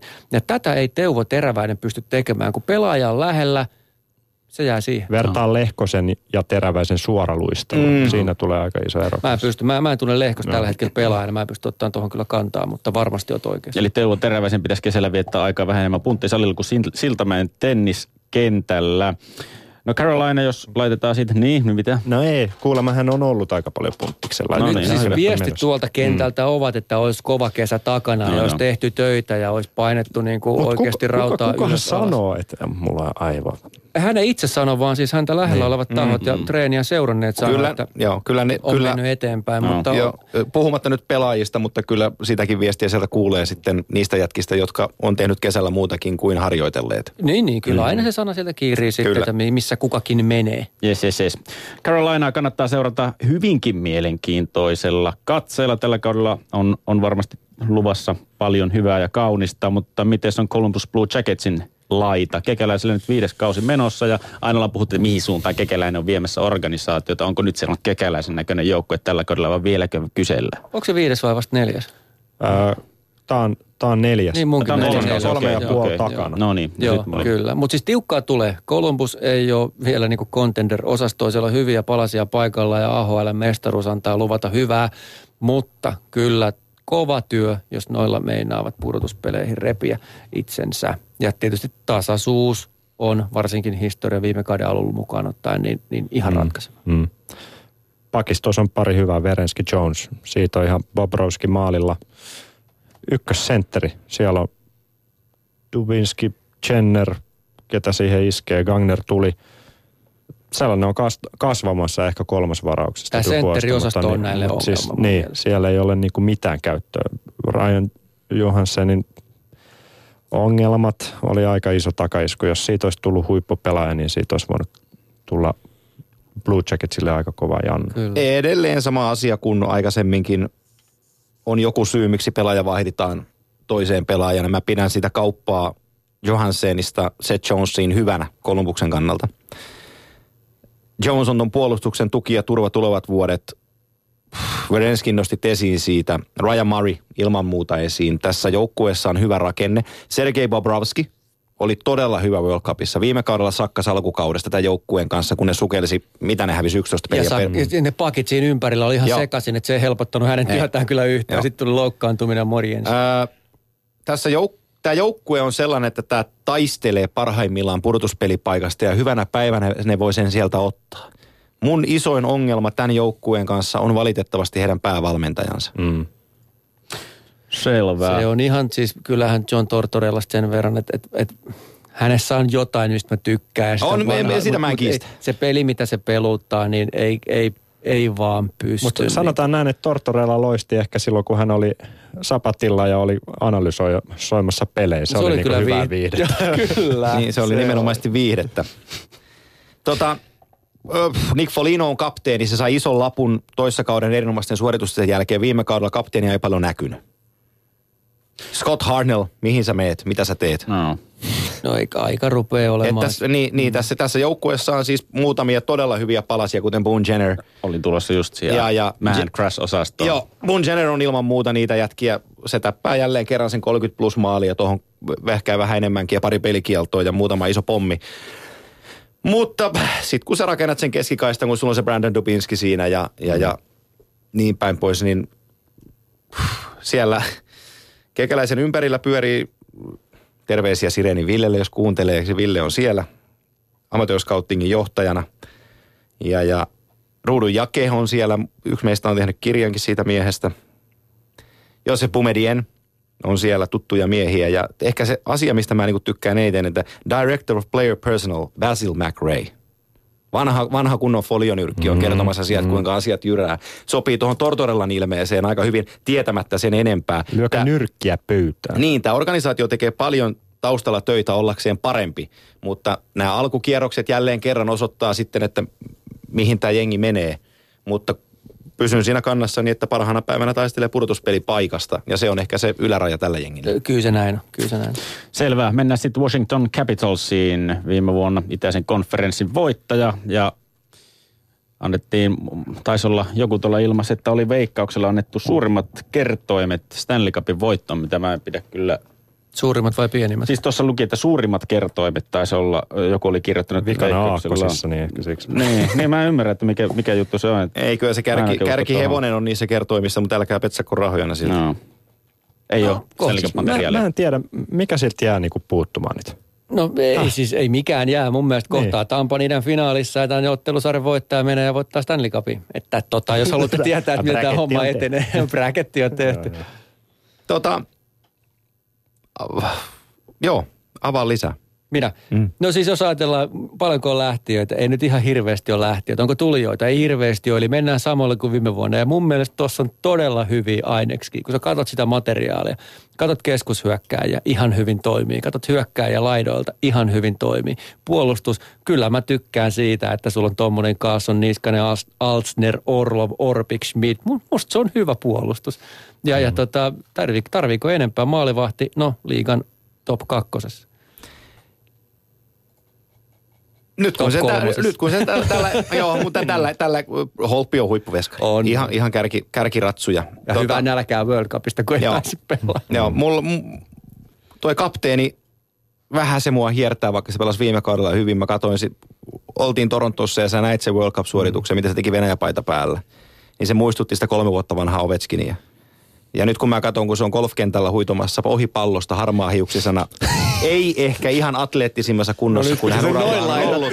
Eli Barry Trotsilla on vähän aisoihin pantava. Niin, mutta siis tässä joukkueessa hän on ihan järisyttävän paljon hyvää lähtien sieltä äh, Kuznetsovista, Burakovskiin, Beckströmiin ja niin edelleen. Ja, ja kyllä se kapteenikin sen 40 maalia varmasti sieltä täppää. Kysymys on siitä, että tuleeko siinä 5-5 pelissä alakertaa päin kuinka lujaa, koska viidellä viittä vastaan pelaten kuitenkin ratkotaan ne mestaruudet. On se näin, on se näin kyllä. Ja viime kausihan, tai sanotaan näin, että jos tosta pettymyksestä nyt sitten Joo. ei pysty rakentamaan voimaa tälle kaudelle, mm. tämä on meidän vuosi, niin kyllä sitten sit on niin kuin jotenkin kyllä pahasti asiat Joo, organisaatiossa. mutta tämä on potentiaalinen joukkue, olen siellä ihan kärjessä. No sitten äh, viime vuoden Stanley Cup-mestari Pittsburgh Penguins, mites siitä? No, Sidney Crosby No aivotärähdys eipä ole ainakin nyt hu- tapahtunut huonoimmat siis. uutiset tähän väliin, että, että miten Niin. kausi lähtee käyntiin, kun No ne uutiset, mitä tuossa sanoin Crosbysta, että se oli jäällä ollut ja on day-to-day tasolla, niin se kertoo hyvää Joo. siitä, että hän pystyy olemaan aivotärähdyksistä, jos olette lukeneet tai tietäneet, että ylipäätään pystyy vetämään hokkarit jalkaan ja menee jäälle, on jo paljon. Mm. Ja, ja se on ihan rohkaiseva uutinen. Tämä Sullivanin ja Jack Martinin tekemä pelitapa tälle joukkueelle, jossa Matt Murray, Flurry, maalivahdit, ilmeisesti ovat Mike Condonin ottaneet nyt riveihinsä, jos mä tulkitsen oikein mun ri- papereita, niin kyllä, kato, näinhän se menee. Canadiens laitto maalivahti Condonin waivereihin ja toivoi, että kukaan ei sitä bongaa sieltä, mutta nyt on Pittsburgh ottanut Mike Condonin itselleen, joka saattaa tarkoittaa sitä, että Mark Andre on valmiina siirtymään jonnekin. Matt Marilla on se käsivamma, pitää hänet alkukierroksella sivussa, mutta, mutta, mutta se tapa, millä tämä jengi pelasi pudotuspeleissä, niin on se hurja. Ei ole mitään syytä kuvitella, että tuo joukkue olisi jollain tavalla mitään muuta kuin mestarisuosikki. No, ei, kyllä, just näin. Se on, Joo. niinku, et, Joo. ei siinä ole mitään. Kato vaikka, okei, okay, sentterit, Crosby, Malkin, Bonin on kullen. Mm. Voi leputtaa. Joo, Ei- Aino, ainoa, mikä voisi olla kovempi rehellisesti sanottuna on puolustus. Siis, No, joo, mm. mutta sekin siis, se puolustuksen pelaaminen yllätti mut viime siis, keväänä. siis se finaalisarja, vaikka siitä Trevor Daly taisi pudota Joo, kyllä. lopussa, Juuri lopussa pois, mutta sehän oli aivan loistava sainaus Daly, kun sinne tuli. Joo. No mennään nopeeta eteenpäin valitettavasti. Tämä nyt lisäaikakin tässä vähän tuntuu loppuvan. New York Rangers. Kuka ottaa ensimmäisen? Mielenkiintoista. Seuratkaa Jimmy Vesiä. Joo. Se on mun neuvot. Joo, ja Onko Nashista onko, pitäisi onko, onko päästä. niillä ikkuna vielä auki? Mitä olette mieltä? Mun mielestä ehkä, ehkä jopa on. Mä nostasin sen niin tuohon mestaruustaistoon mustana hevosen. Tuolla luisteluvoima, mitä sinne on pestattu. Mä- Jos siinä niin kuin jotenkin sais Nashit ja muut vielä pelaamaan. Puolustuksen runkohan on pysynyt aika hyvin kasassa. Kyllä mä ton näen, mitä tämä jätti takaa, että siis potentiaalia siinä on, mutta mut jotenkin musta tuntuu, että ne pelannut niin kuin alle tasonsa tässä niin kuin rajusti hetken aikaa. Se muutos, mm. mitä, se, se muutos, mitä nämä, tämä organisaatio on saanut nyt aikaan viime kauteen mu- muuttuen. Pavel Puhnevits tulee tuohon skaasta, mm. tuo vauhtia.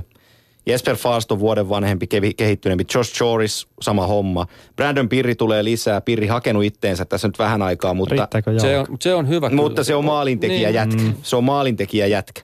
Jimmy Wesi valitsi joukkueistaan Rangersin, joka on näille onnenpotku. Ja mä sanon, että Sibaneja tohon noin mukaan, niin ei tuolla Manhattanilla helppoa. Kysymys kuuluu, että onko se kyngen, kyngen, kyngen mm. siellä edelleenkin pelikelpoinen, koska mun papereissani Henrik Lundqvistin sohotin näyttää alaspäin. On sulla erikoiset paperit, kyllä joskus täytyy sanoa, mutta tota, puoli jyrkistään tuttu ja Vesa Rantanen ja Antti Mäkinen. mutta siis mä, kyllä mä pidän sitä Lundqvistiin niin huippuveskarina, että e- e- mä en ole vielä pystynyt löytämään siitä niitä alaspäin sojotin osuuksia. Parasta mutta- päivää, parasta ennen päivämäärä meni jo. No ylöspäin ja alaspäin sojottavat, äh, osoittavat New York Islandersin kohdalla minne, jos siirrytään nyt nopeasti eteenpäin tässä. No en, en mä ymmärrä, miksi tämä joukkue menisi pudotuspeleihin. Ne menettää tärkeimmistä pelaajista isommat palaset ja sitten luodaan Andrew Ladd tilalle ja mm. ruvetaan kehuun, että nyt meillä on sauma. Ei, Ei todellakaan. Matt, Matt Martin lihoiksi, mitä? Ei, NHL paras nelosketju meni siinä. Kyllähän noi tappelee siitä pudotuspelipaikasta. On siis Mm, no semmoinen totta kai. rosteri, että ne on siinä niinku ihan hilkulla. Joo, joo, ja Tavares johtajana on totta kai sitä niin. luokkaa. Tuo puolustus on ihan on hyvä. Ja, ja jos Halakki on terveenä, Graissi pystyy ottamaan koppeen, niin kyllä ne playeripaikasta tappelee, mutta ei täällä nyt kannuja nostella. Ei, ei. Entä New, New Jersey Devils nyt Taylor Hallin tulon jälkeen? Se on, se on mielenkiintoinen joukko. John Hines on erinomainen valmentaja. Se on mystinen joukkue. Siitä on tosi vaikea sanoa, että mihin toi ryhmä niinku kääntyy. Ja, ja siinä on niiden isoin etu joka ilta, kun ne pelaa. Devils on vähän sellainen jou- joukkue, että kukaan ei oikein tiedä, mitä sieltä mm. tulee. Ja kun se ei ole se Devils, mikä se oli aikaisemmin. Ei se ole, on ei, ei, muuttunut. ei. Niin. Ja, ja sulla, sulla on Kyle Palmeerit siellä rivissä, sulla on Kamal Leerit, äh, Bo Benedict tuli viime kaudella kesken mukaan. Taylor Hallilla on varmasti haluja mm, näyttää. Mm. Davis Sejak, tuossa on paljon hyviä palasia. Lovejoy puolustuksessa, Green puolustus. Toi puolustus on ehkä vähän kyseenalainen. On Damon se, Severson on nuori poika, mutta osas viime kaudella jo osoittaa, että ansaitsee paikkansa. Ja sinne maalivahtisektoriin sanotaan, että Corey Snyder pystyy yksin voittamaan pelejä, mm. niin ei toi, kun puhutaan va- vaikeista vastustajista tiistai-iltana jossain päin Pohjois-Amerikkaa, niin New Jersey on yksi niistä vaikeimmista. Kyllä. Mutta se on just niin kuin menee sinne samaan kuin Islanders ja Devils, että, että jompikumpi niistä tappelee. Tämä on parempi jengi niin, kuin Islanders. Niin, niin, mutta sitä ei, se voi kääntyä. Se on, no, se on molemmissa on tietty potentiaali sekä ylöspäin että alaspäin. Mm. Et yhtä, yhtä hyvin Jersey niin kuin kausi voi olla ihan fiasko. Ja pyydän valmiiksi, valmiiksi anteeksi Philadelphia Flyersin kannattajilta, mutta se nyt täytyy käydä tosi nopea läpi. Siellä on uh, uusi Gostisperhe tulee Provorovista, sitten uh, Voracek palaa tasolle ja Ziru jatkaa tasollaan, niin tästä tulee ihan hyvä. Ja Ratko Kudakselle 82 pelin pelikielto, niin mä oon tyytyväinen. Älä nyt. Hieno puolustaja, mä tykkään Älä yli kaiken, herra vaikka Jumala, tekee vähän puhetta. hölmöitä juttuja. Ihan. Tähän riittää vain sanat, joka Sami jo sanoi. Jakub Voracek is back. Mm. Eli se Philadelphia Flyersista. Näin on nyt sitten saatu jatkoajankin puitteissa nämä joukkueet läpi. Tästä siis NHL-kauteen, joka siis keskiviikko ja torstain välisenä yönä pamahtaa käyntiin. Ja voitaisiin ottaa tässä viikoittainen tapa. Se täytyy laittaa tonne ylöspäin vähän mietintää, että voitaisiko ottaa. Minä olisin siinä mielelläni mukana. Mutta kiitoksia Sami, kiitoksia Antti, kiitoksia Tuomas jälleen kerran. Kiitos. Ja jos tästä nyt ei viikoittaista tapaa, niin playoff-illassa sitten viimeistä. Ja täällä kyseltiin, että voiko tätä kuunnella jälkeenpäin, kun kesken tuli, niin kyllä sen voi. Yle.fi kautta puhe, sinne se tärähtää etusivulle ja areenasta sitten myöskin etsimällä. Kiitoksia ja tässä oli urheiluilta tällä kertaa. Ylepuheen urheiluiltaa.